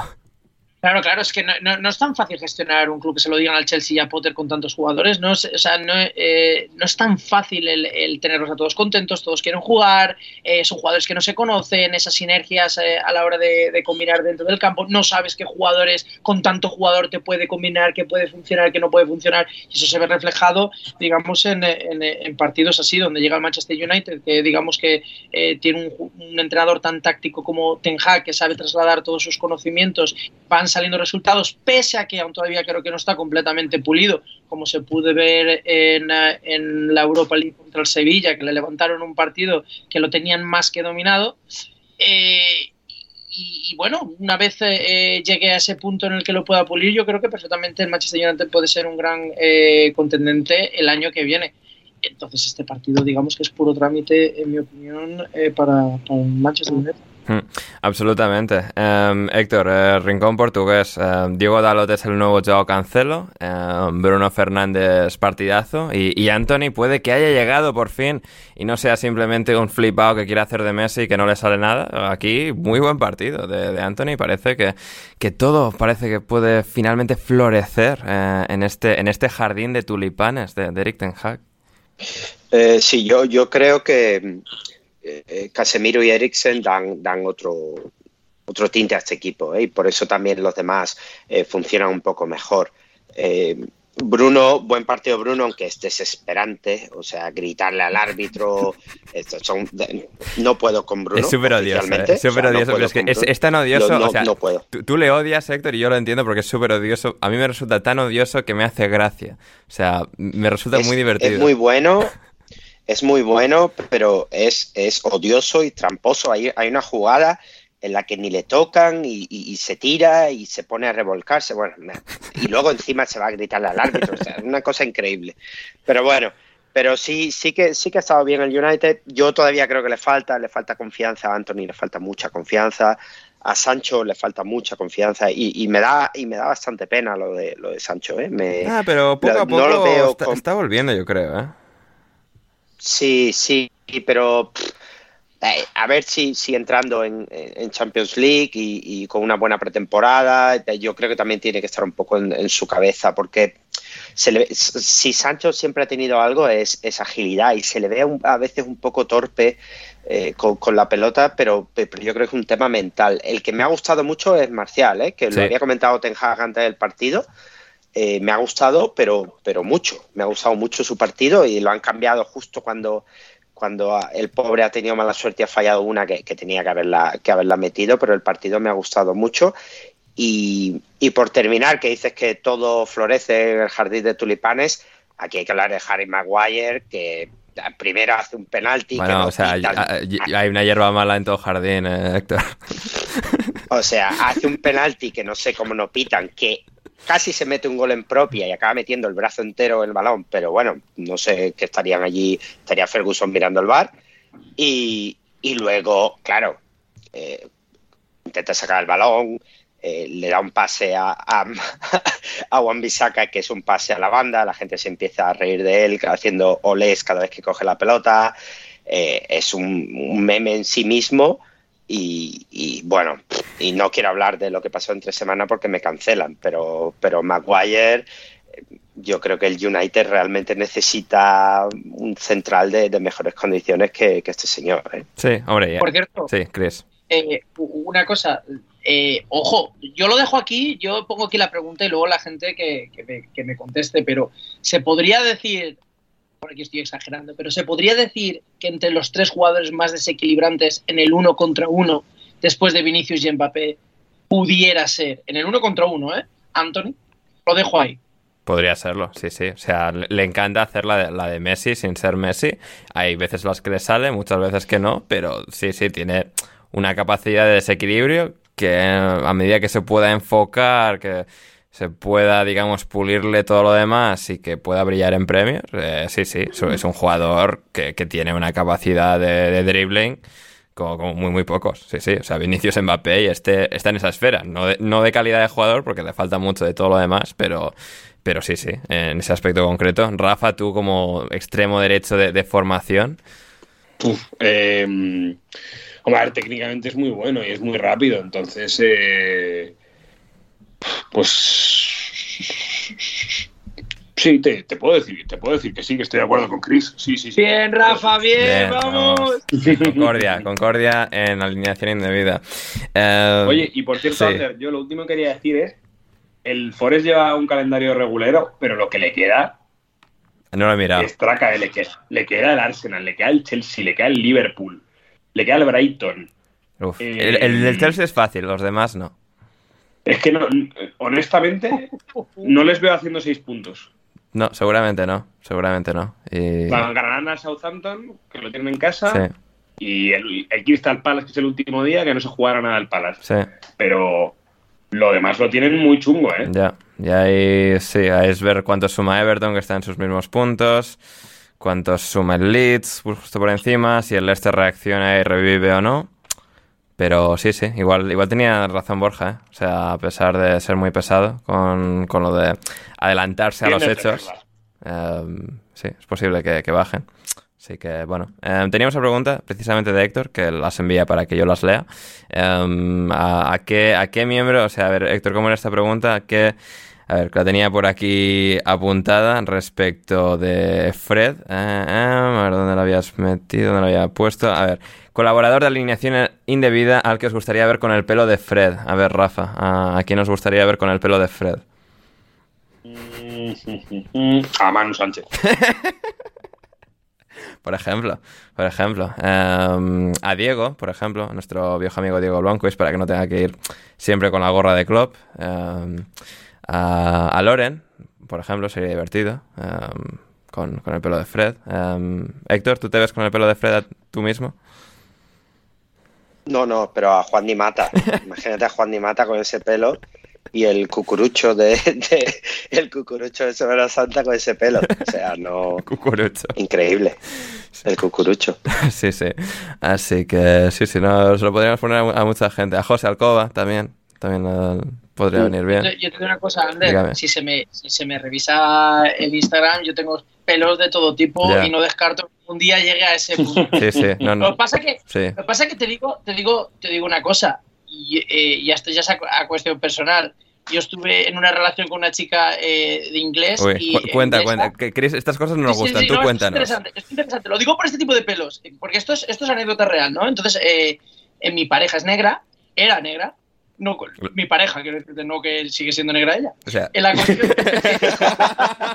la, cuestión, está, la cuestión está de que un día yo vi un pelo así, eh, muy interesante, así estilo Fred, ¿sabes? Y le digo, ostras, a mí que me gusta a mí cambiar el pelo, pues me gustaría, me gustaría llevarlo. Se me quedó así con la cara diciendo, eh, ¿qué me estás contando? Tú no puedes hacer eso. yo, ¿cómo que no? me dice, no, no, no, eso es apropiación cultural. yo, ¿cómo? Y dice, sí, sí, sí, tú no puedes llevar ese pelo, es insultante. Yo me quedé a cuadros. Pues sí, eh, tengo pensado ponerme ese pelo, pero ten cuidado que a lo mejor alguien se puede ofender. Sí, igual te echan del Arsenal por apropiación cultural. Ojo, eh. no, me da ese extremo tampoco, pero burlas habría un montón. Maravilloso. Eh, una última pausa más y volvemos con muchísimo más en Alineación Indebida.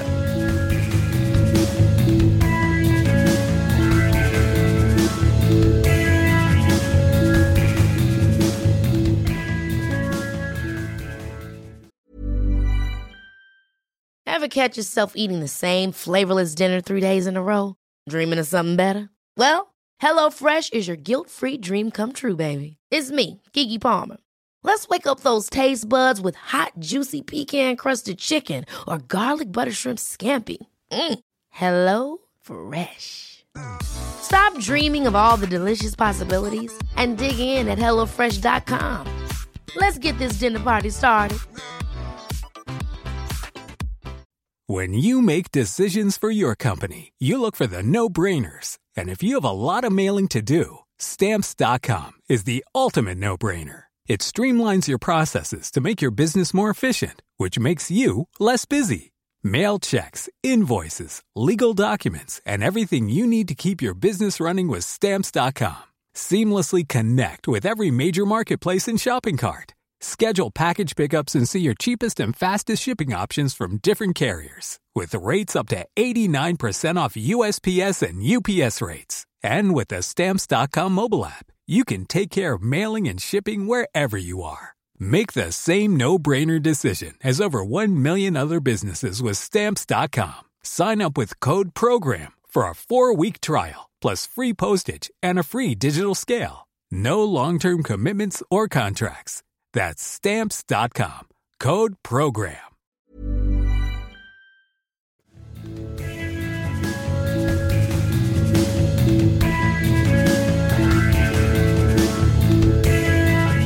Estamos de vuelta en alineación indebida para, para comentar muchas cosas más. Tenemos las preguntas de, la gente, pero antes eh, el rinconcito de las divisiones inferiores con, Rafa Pastrana, que nos lo trae aquí con, con enorme ilusión, como, como Bob Esponja en el meme del cuadrilátero, con su cuadernito. Nos va apuntando cosas del fin de semana.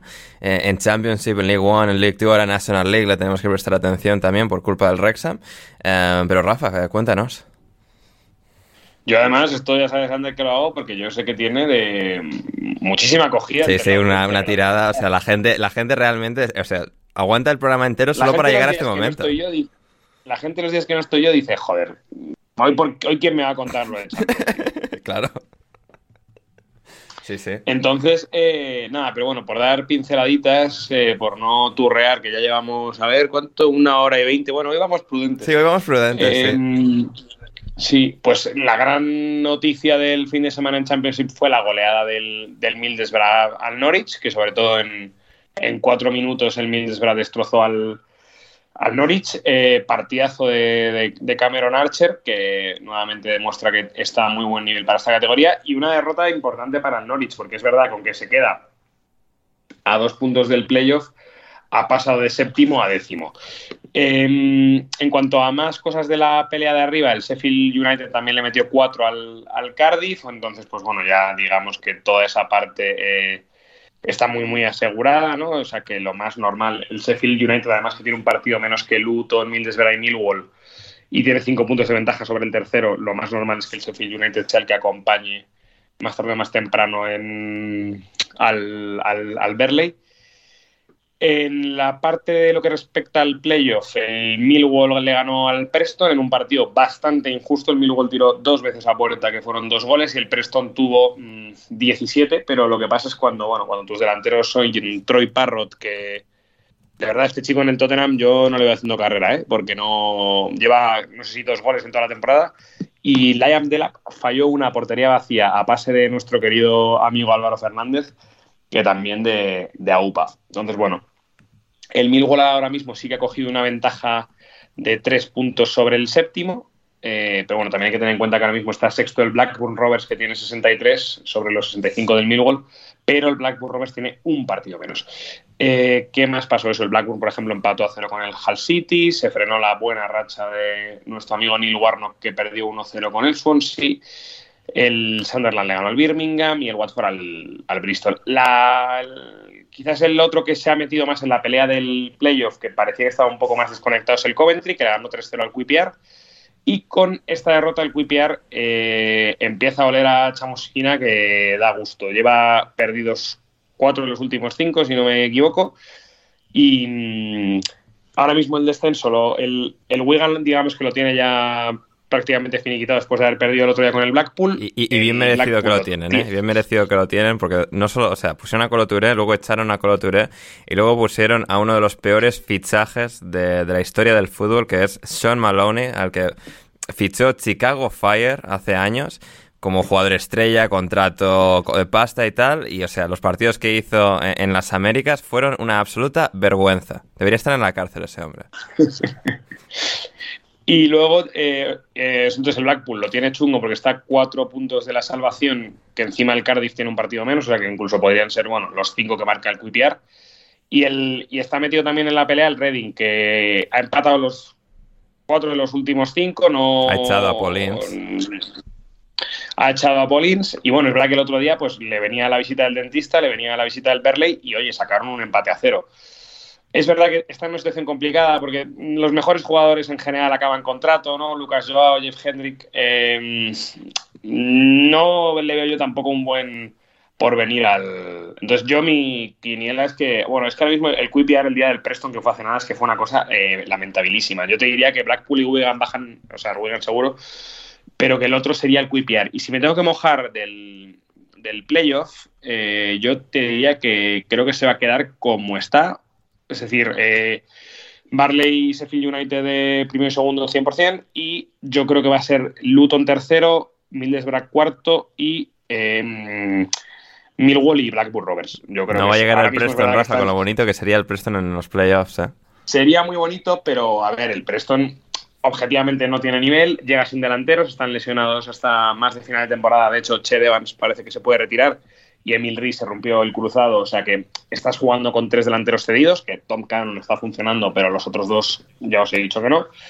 Y, y sí que decir, pues no sé, pues eh, es que tiene partidos, pues el tema es que con los de arriba no gana. El Middlesbrough le pasó por encima, el otro día con el Millwall creo que fue mejor el Preston, pero no finiquitó. Y entonces, pues si no ganas los partidos de tus rivales, pues es muy complicado que te metas en, en esa pelea, ¿no? Eh, y no sé, por dar algo rápido, el, el Wrexham empató a cero eh, perdiendo, o sea, perdió, se quedó con uno menos. Entonces, como ha empatado, no ha certificado matemáticamente el ascenso. En, mm, mm, mm, en Lingua, en One, como ganó el, el Plymouth, eh, lo tiene practiquísimamente hecho. Están, es verdad que están muy fuertes los tres de arriba, ¿no? Plymouth, Ipswich y Sheffield Wednesday, que están en 86, 85 y 84. Que aquí, eh, si no me equivoco, en League One suben tres directos, ¿no? Y luego el playoff es hasta el séptimo. Eh, no, o sea, no, en League One, o sea, en League One suben los dos primeros directos, cuatro. Ah, eso es en League y luego en League Two sí que son tres y uno, sí. Vale, aquí es verdad que es que estos tres son muy fuertes, ¿eh? Y luego está el Barnsley que está bien. eh, y luego donde están No, bueno, dos el, el por- Barnsley con un partido menos que el Sheffield Wednesday, si lo gana, les, le empatan, Sí, están ahí en, dos 84. puntos, ¿eh? Sí, sí. Sí, o sea que están, están bien. Y luego, pues es que están quinto y sexto el, el Bolton y el, y el Peterborough. El Peterborough también está en buena dinámica, aunque perdió el, eh, este domingo. Está el, Y el derby que- séptimo y luego eh, el, octa- el equipo luego- octavo que por un lado, por Duncan Alexander, desearíamos que subiese y por otro, pues no queremos que suba. Por otro, no queremos que suba.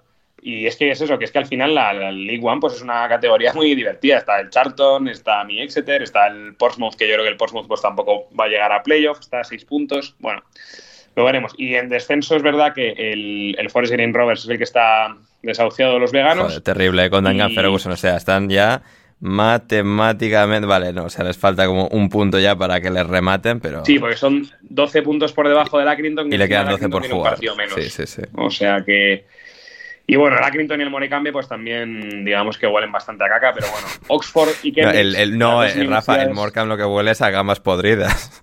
A gamba podría. Es que además el Morecambe tiene eh, dos partidos más. Está con 43. Ahí Entonces ese Sí, sí. es regular. Y luego me hace gracia lo de las dos universidades, las dos ciudades de las mejores universidades de Inglaterra, pues que estén eh, tan metidas en el pozo. Sí. Y rapidísimamente con, con League Two, No, bueno, espera, espera, an- antes, antes de Two, que bueno, ya veremos si llegamos. Eh, Héctor, tú, tú estás aquí pendiente de League One sobre todo por... eh, tú estás aquí sobre todo nervioso por el Sheffield Wednesday, porque, o sea, me has enseñado una apuesta que hiciste a principio de temporada combinada con no sé qué, no sé, no sé cuántas cosas, y entre ellas está que el Sheffield United, el Sheffield United, no, el Wednesday ganase el League One, fuese campeón.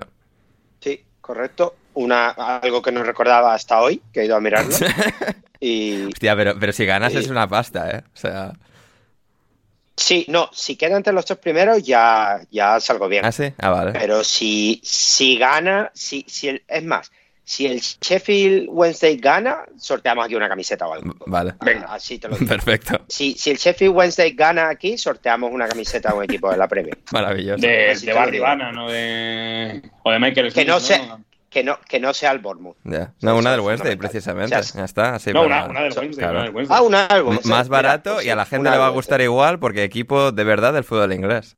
No, y equipo, equipo que, que me va a hacer bastante feliz si, Sí. si gana, porque lo demás, Sí.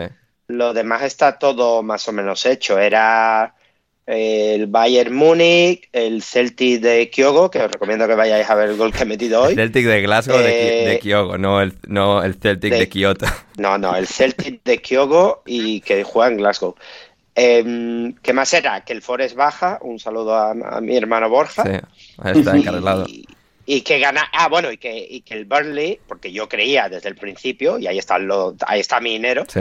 eh, ganaba, ganaba la segunda división eh, inglesa. Y creo que el otro Estamos hablando de cuántos ceros, eh, Héctor. Cuota, 300 cuota, cuota 303 o algo así. Ostras. Ojo, eh. Ojo, eh. Tremendo, eh. No le metí mucho tampoco, pero. Sí, pero con que se le va metas a 5 cuatro. pavos son 1500. Sí, se, se va a cuatro cifras, sí, sí, se va a cuatro cifras. Pero no, no, no veo porque los hijos de puta esto han perdido esta semana con el, con el Barton Albion y, y he visto el calendario del Plymouth y me parece a mí que no, no, no va a ganar. Pero si, si por lo menos eh, se queda entre los Si tres se te quedan los primeros, terceros. Sí, si me queda entre los terceros, pues ya, pues ya para algo da, para algo para da. algo da. Maravilloso eso del Two, Rafa. Leighton Orient va a subir. Sí. sí. rapidísimo. eh, quizás el dato más gracioso es que el stock por Pan- county, que está cuarto y que va mm, está tranquilamente en playoffs, si sube, podría haber. El año pasado estaba en, en National League, o sea que podría hacer eso de back-to-back Hmm. eh, promotions. Y el Gillingham, desde que cambió de entrenador, pues mm, ha cambiado la dinámica y se va a salvar. Y aquí los dos que bajarán, pues eh, el Rochdale 100% seguro, yo creo. Y los otros, pues yo diría que entre Harrogate, Crawley y Hartlepool, que es el que está metido ahora mismo en, en, el- en la pelea, es eso. Y mm, el Salford de los amigos de la generación del 92 del Manchester United, está empatado a puntos para llegar a playoff, pero mm, con un partido menos que el Mansfield, o sea que no lo veo ahí. Y el resto de playoffs yo creo que sí que está bastante seguro que serían eso. Eh, aquí suben tres seguidos, o sea que el playoff sería Stockport, Carlisle, Bradford y veremos si entre Mansfield, Salford, el Barrow, que tiene un poquito menos, pero bueno, yo creo que entre. Mansfield y Salford. Perfecto, ahí está. La, la gente que lo ha disfrutado, que desde luego no, no ha hecho fast forward, no se ha saltado esta Nada, parte. nada, nada. Se ha quedado de principio a, a fin. eh, que lo comenten en, Esto en iVoox y en Spotify. El, el fútbol auténtico. Absolutamente. Eh, en fútbol femenino también, el Chelsea ha ganado al Aston Villa en la semifinal de la FA Cup femenina y el Manchester United, que va a jugar también esta misma semifinal en la masculina, Manchester United-Brighton. El United ha ganado en esta ocasión 3-2 a- al Brighton y tendremos final entre Chelsea y Manchester United en la FA Cup femenina. Y antes de las preguntas, rápidamente, porque es importante esto, eh, Héctor, gol de GC. Eh, o sea, espectacular con la Sampdoria, ¿eh? llevando el 99 de Casano, de Samuel Eto'o. Eh, ha marcado en Lecce contra el Lecce de, de Samuel Umtiti. Y, y ha sido, o sea... Juega un titi, eh, madre mía. sí, sí, eh, ahí estaba Umtiti. ¿Qué atracadores hay por ahí? bueno, a ver, hombre, en Italia no sé, o sea, o sea, un Titi podría irse a Oriente Medio a atracar bien, ¿eh? Pero está ahí en el equipo random italiano junto a GC, que empezó la temporada en el Ankara Gucci, que lo vivimos con pasión, la pasión turca, pero eh, que ha acabado aquí y, o sea, golazo, ¿eh? Ha sido una, una mañana de, de domingo extenuante, extasiante. Sí, sí, sí, golazo de la Sampdoria, eh, última colocada en, en la Serie A, por algo, por, por- por cosas que Por pasan. GC. Por Harry Winks. Pues claro, no, debe ser porque Gese no empezó la temporada con ellos. ahí está, ahí está. ¿Le da Eh, tiempo a salvarles? Están a 10, así que Bueno, está un poco. va a necesitar complejo, marcar cada día, pero confiamos en, en JM. No, yo creo que, yo creo que él tiene claro que, que- que este, este periodo de la temporada es lo que le puede llevar a un equipo de gran nivel la, la temporada que viene. Está rindiendo, pues, pues intentando salvar el barco, pero sus compañeros no, no, no llegan. Y, y la verdad es que el gol, yo he dicho lo del gol de Kyogo, pero el gol de GC te diría que es mejor, ¿eh? Sí. Bastante mejor. bien. Sí, sí. Eh, bastante bien, que combina y luego llega para y con una la clase que siempre ha tenido para para me- Sobre todo, empatar sobre todo en su vida en personal, sí. Sí, eso sí, eso ha tenido siempre. Golpe bajo. Clase y, y- clase y estilo, clase y estilo. Eh, sí, sí, eh, efectivamente. ¿No, ¿No apruebas tú a. ¿Cómo se llama la fulana esta? Eh, Ahora, ahora, Ruiz. Aura, Aura. Aura. Ahora, bueno, esa es una de las cuatro, ¿no? A ver, ¿cuántas madres son de todos los hijos? Son tres o cuatro. O sea, con Aura es con la que se ha casado y ha, se- y ha sentado la cabeza. Voy a dar un datazo, A Ander. ver. Una de las chicas que hay por ahí Ojo. fue.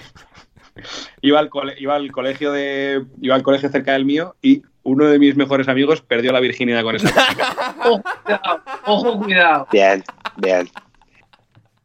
Esp- Espérate, espérate que a mí me cuesta el, el hacer el recorrido de la historia, o sea, con Aura Ruiz.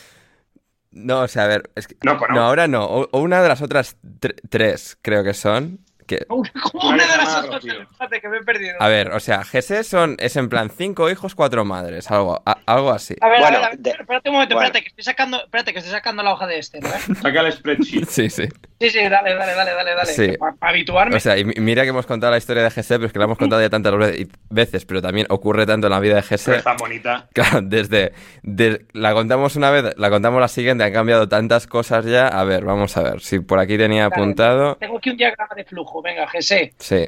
¿Cómo tal? A ver, vida personal de GC Rodríguez eh, en Wikipedia en español. A ver, ha estado. A ver, tiene cinco hijos. Bien, aquí Wikipedia bien con los dat. Bien, lo tiene todo bien apuntado. Cinco hijos. GC Junior en 2012 y Nathan en 2016 con Melody Santana. Nayan 2017 con Aura Ruiz y Kenai Ajá. 2019 y Ailen 2020 con Yanira Barm. El 2 de julio del 2022 se casó con Aura Ruiz, que era la segunda de las tres, madre de su hijo Nayan.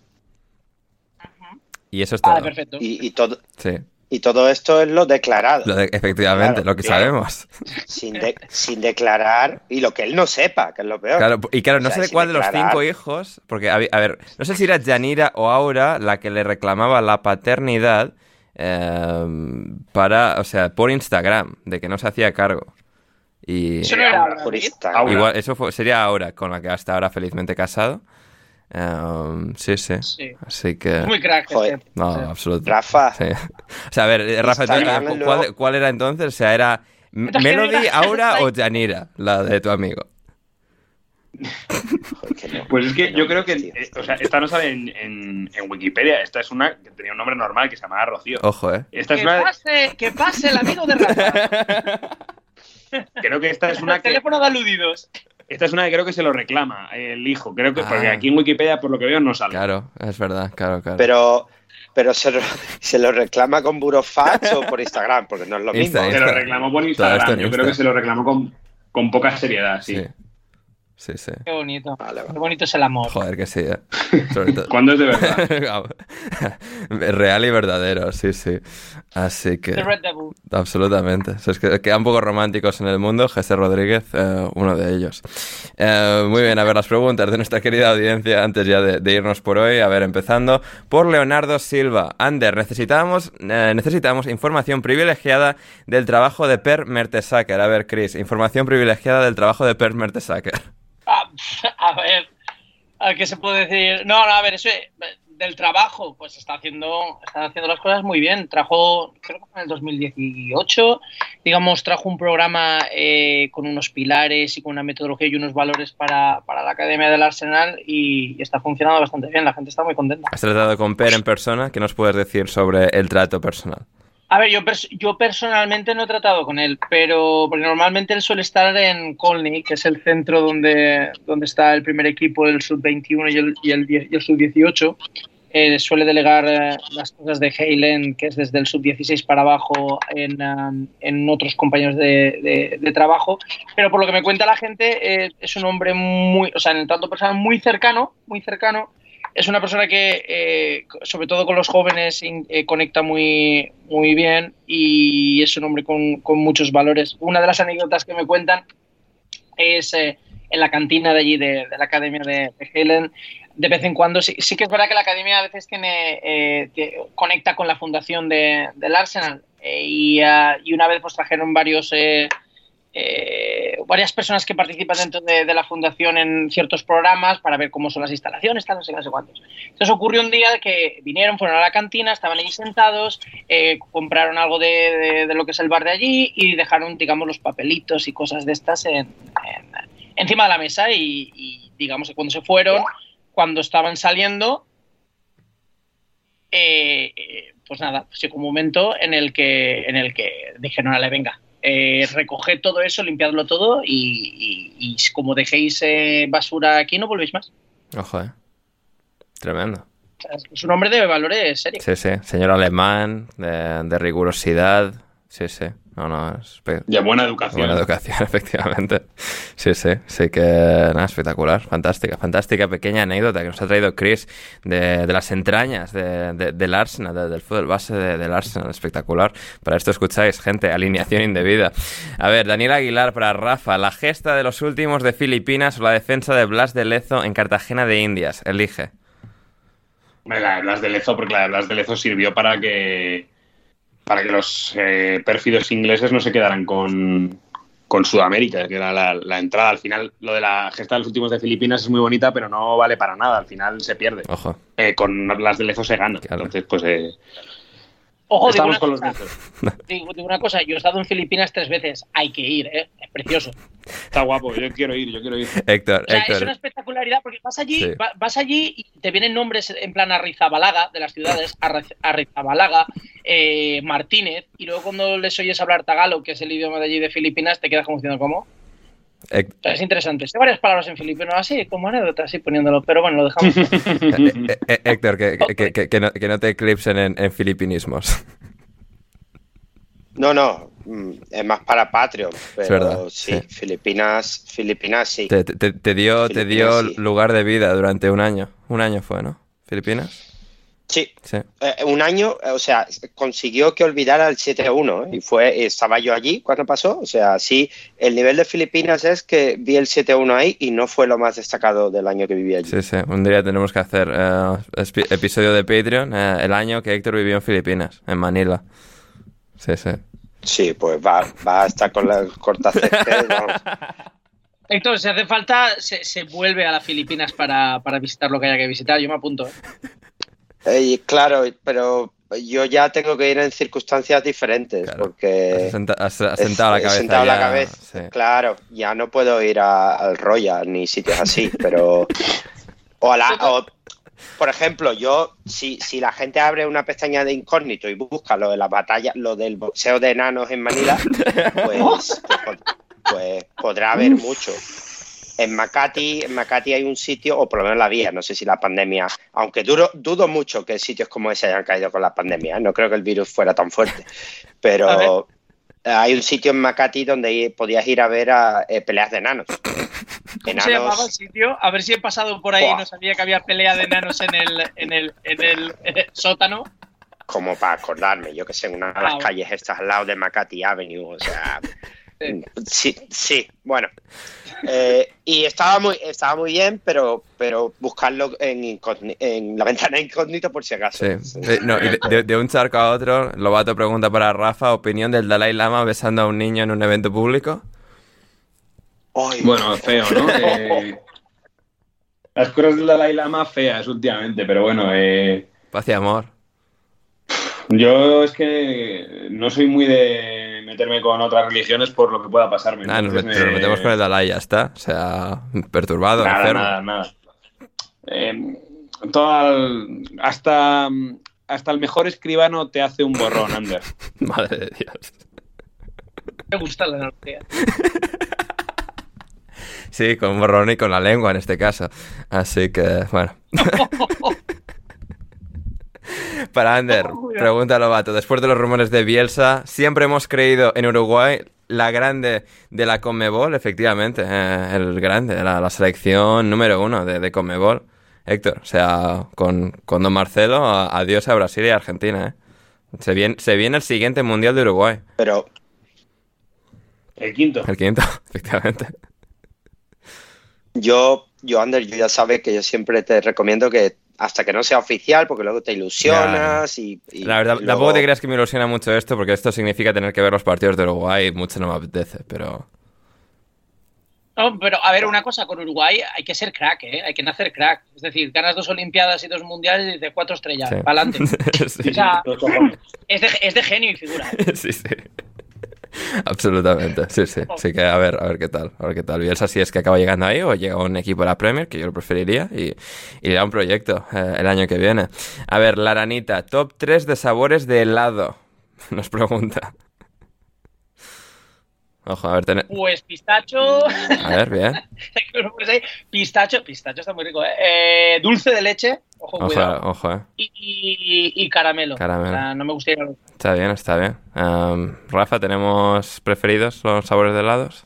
Yo siempre he sido, yo siempre he sido muy de un helado que es muy hateado, que es el de mienta con chocolate. Ala, ala, venga, eh, Rafa, fuera de aquí, fuera. Ala, adiós, se No, acabó no, no, nuestra no, amistad. Déjale, déjale, déjale, que seguro que, seguro que Rafa es de, es de mi equipo de eh, pizza con piña.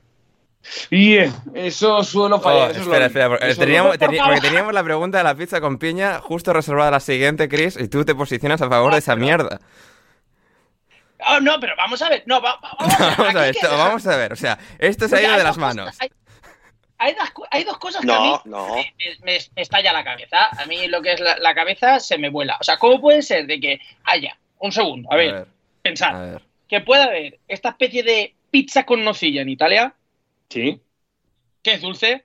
No, es que es una mierda también. no, O sea, Claro, es que luego dicen, no, es que la pizza con jamón y dulce de pi... Como que no. ¿Pero ¿Qué me estás contando? O sea, pizza con nocilla y luego con patatas, patatas, que le ponen patatas algunas. no, tampoco, o sea, solo me estás diciendo crímenes peores, Chris, o sea, esto no, no, Claro, no- estás digo, arreglando. Si, si- si los italianos son los oficiales de, de- de todo lo que es la pasta, la pizza, etcétera, etcétera, pues eh, de- tiene que valer, tiene que valer también la piña. Yo abogo porque la piña y la pizza eh, se mantenga. Viva América. Aparte, tú tienes paz políticos. O sea, deberías que de ahí de donde proviene la, eso- piña y eso la pizza. se hizo justo al otro lado de la frontera. Eso se hizo al otro lado de la frontera con Detroit, en Canadá. Y, o sea, por eso los canadienses son, no sé, los segundones de todo.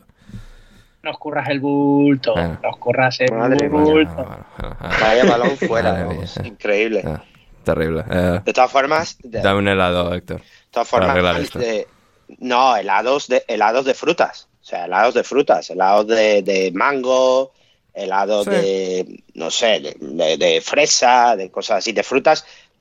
Normalmente los helados de fruta, además lo hilamos con, con Filipinas y eso, o sea, siempre bien, un helado de una fruta bien hecha. Y para, y para ir a bares de, na- de bares con peleas de enanos tienes que ser capaz de tomar pizza, pizza con piña. O sea, a tope con Chris aquí. Y los tradicionalistas, pues quedáis viendo la foto del Dalai Lama y. Exacto. Exacto. Exacto.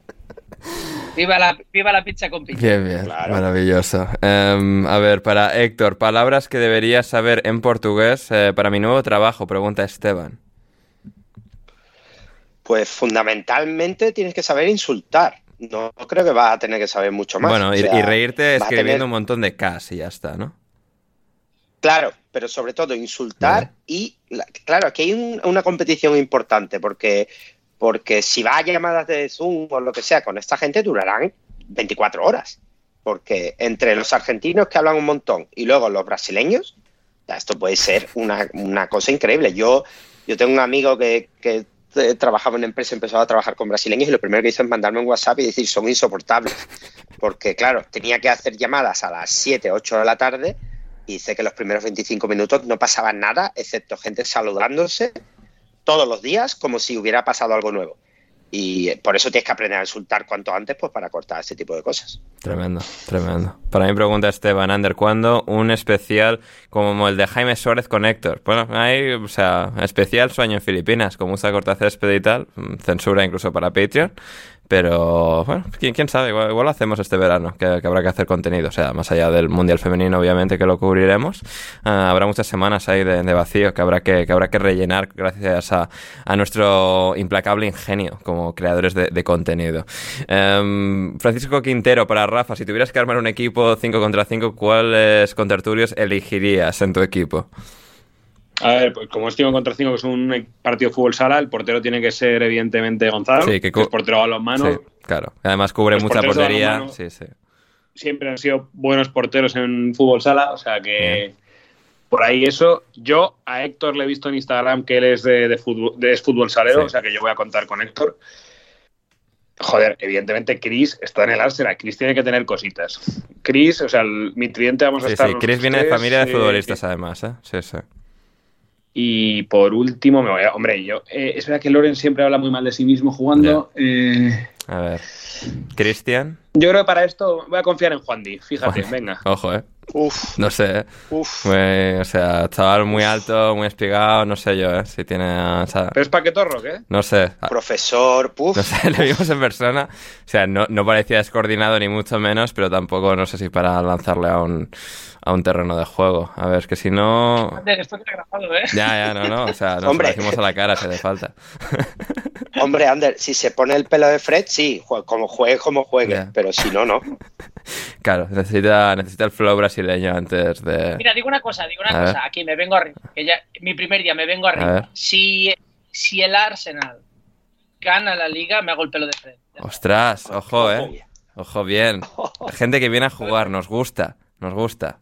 A mí me, yo cuando voy, voy con todo. Maravilloso, maravilloso. A ver, ¿qué más tenemos? ¿Qué más tenemos? Eh, Héctor, opiniones del regreso de Conad a Brasil. Joder, Lobato, he tenido que buscar lo que era. No bueno, tenía tío, ni idea Cada, vez que me esta andas una mierda. pregunta, siempre las preguntas de Lobato, tengo que ir, tengo que abrir el ordenador antes de la llamada, porque además no me vale desde el móvil. Tengo que ir a investigar, porque me la puede estar colando en cualquier momento.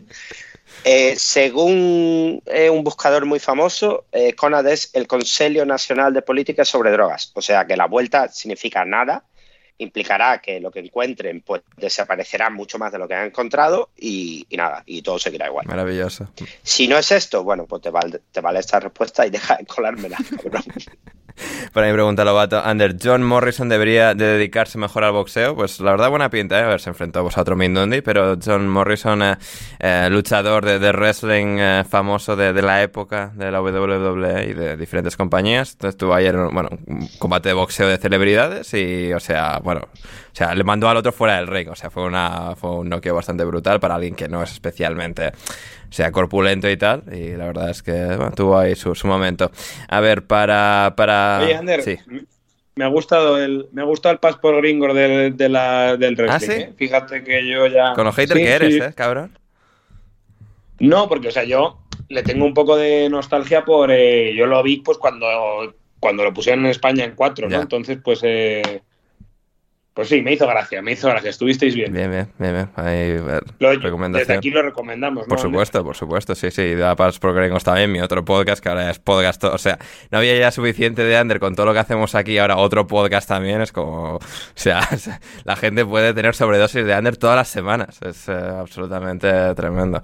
Em, para Chris, otra pregunta importante, culinaria que hacemos aquí en todos los programas, a todos los nuevos. Sí. Em, ¿Lentejas sí o lentejas no? Ostras, vaya tela. Eh, a ver, esto, esto tiene. Esto tiene historia. No. Eh, a ver, todo el mundo, pues no sé, no sé cada uno. Yo cuando era pequeño, había todo lo que fuese, potajes, estofados, yo lo, lo odiaba. O sea, era, Sí, montaba, vale. montaba un tirio que flipas. Pero tengo que reconocer que a medida que me iba haciendo más mayor, reconozco que las lentejas que hace mi padre con chorizo son espectaculares. Vamos, vamos, lo cual, Vamos, team- vamos. lentejas. Pero con chorizo, si no me pones chorizo, Ya. que se la den a otro. Vale, bueno, o sea, se acepta. No, no, con, el- con bien de chorizo y tal, pero, pero bien. Le- Lentejas, lentejas bien, así que Chris ha pasado la prueba y podremos volver, volver a, a llamarle, que, que es lo que... ¡Vámonos! Sí, sí, sí. Sí, señor. Enhorabuena, Cris. Gracias. Sí, gracias, sí, sí, ha pasado el, el- el rito de, de iniciación. Em, a ver, ¿qué más, qué más tenemos de nuestra querida audiencia? Um, Juan Di para todos, ¿será el Arsenal el Newcastle de los entertainers? Eh, Rafa, no me interesa eh, responder a la pregunta de Juan Di como tal, pero es que cuando le he leído la pregunta he pensado, ¿qué? O sea, la gente que llama al... que se refiere al Newcastle de los 90 de Keegan como el Newcastle de los entertainers... O sea, sospecho mm, de manera muy acentuada de dónde han sacado la frase el Newcastle de los Sí, entertainers. Sí, sí, sí, sí, sí, sí, sí. Y como tal, y como tal, no se merece más respuesta. Efectivamente, pero es que sé exactamente dónde ha salido eso y no vamos a y no vamos a responder, efectivamente. Em, a ver, ¿quién sorprendería más en Europa? ¿Under el Brighton o el Aston Villa? Em, a ver, ¿quién sorprendería más llegando a Europa? A ver, considerando el tamaño del club, el Brighton. Em, considerando cómo ha ido esta temporada el Aston Villa por la remontada con Unai Emery. ¿Y quién podría ganar? Pues seguramente el Aston Villa. Eh, tanto la Conference como la Europa League con Unai Emery, todo es posible. A ver, eh, em, para, para Chris, top 3 de pescados de roca. Pescados de roca. sí, no sé, a ver, Héctor, esta es pregunta tuya, elabora en esto. investigación, yo- a ver, yo me apunto, lo que pasa es que me, me- tengo que saber qué son los pescados de A roca. ver, ¿no? Héctor, explica qué es esto. Pescados de roca, a ver, sitúame. Los, los pescadores rocas son los que eh, se alimentan en las rocas. ¿no? Claro, ver, son los que se llego, alimentan en las rocas. Que me digan nombres.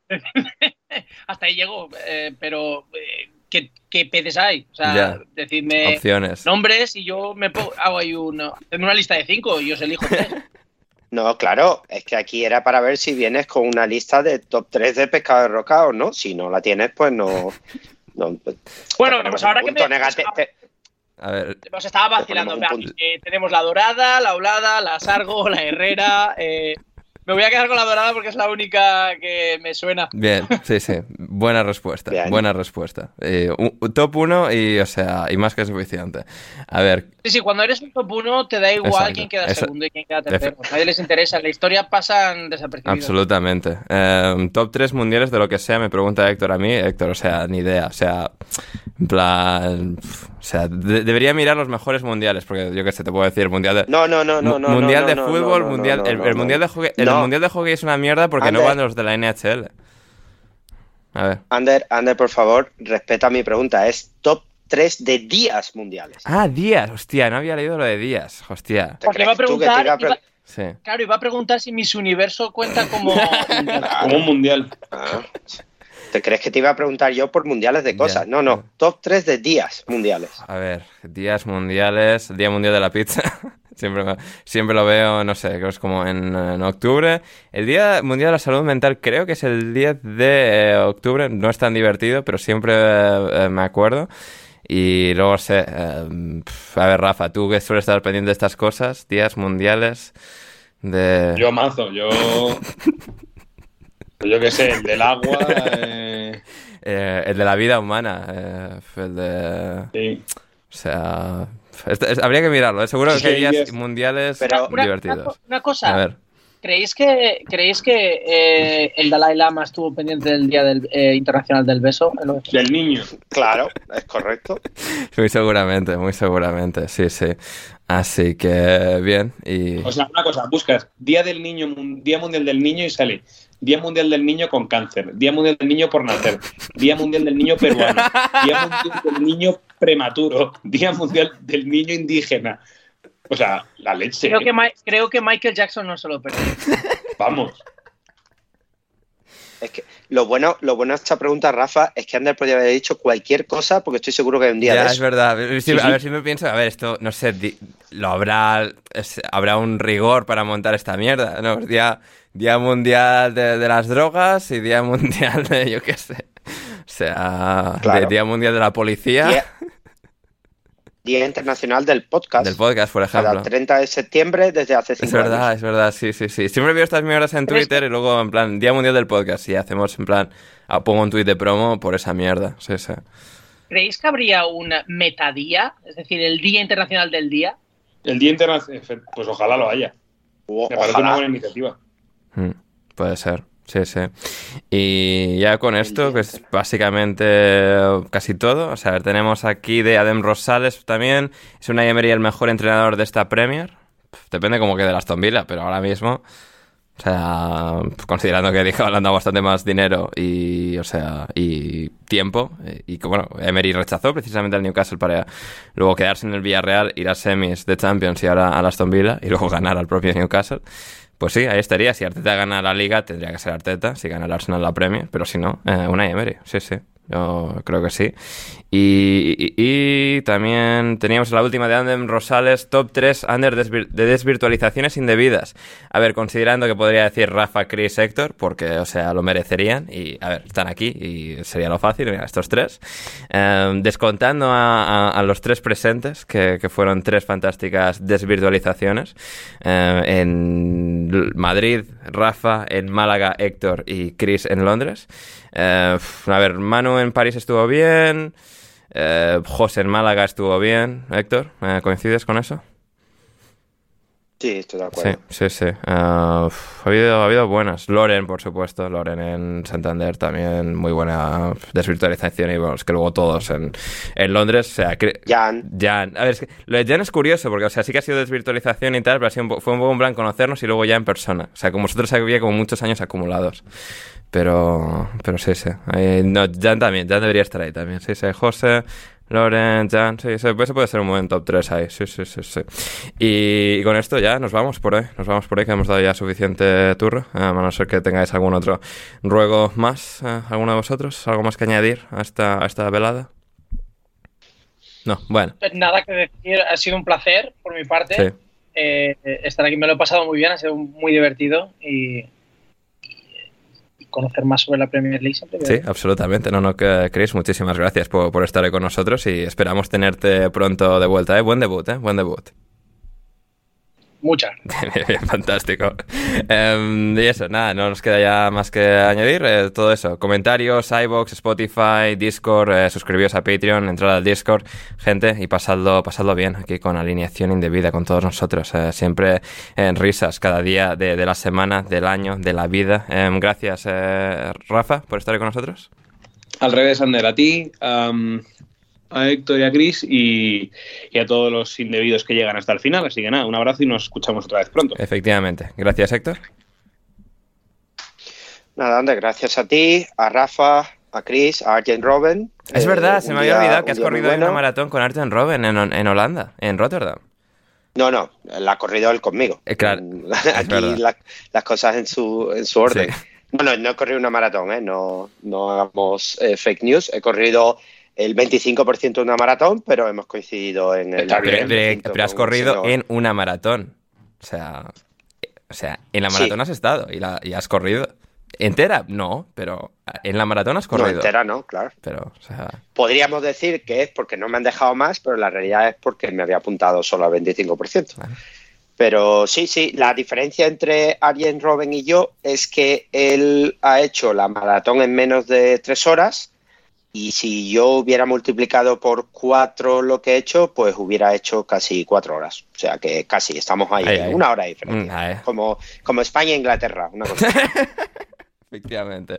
Y nada, eso. Muchas gracias a, todos los que nos habéis escuchado, los que habéis llegado hasta el final. Yo soy André Iturralde y volvemos el jueves con el repaso a la Champions League. Habrá que diseccionar los partidos de, vuelta de los cuartos de final de, de la Champions. Y aquí estaremos, como siempre, en alineación indebida para comentarlo y hasta que nos volvamos a reencontrar. Entonces, pasadlo bien.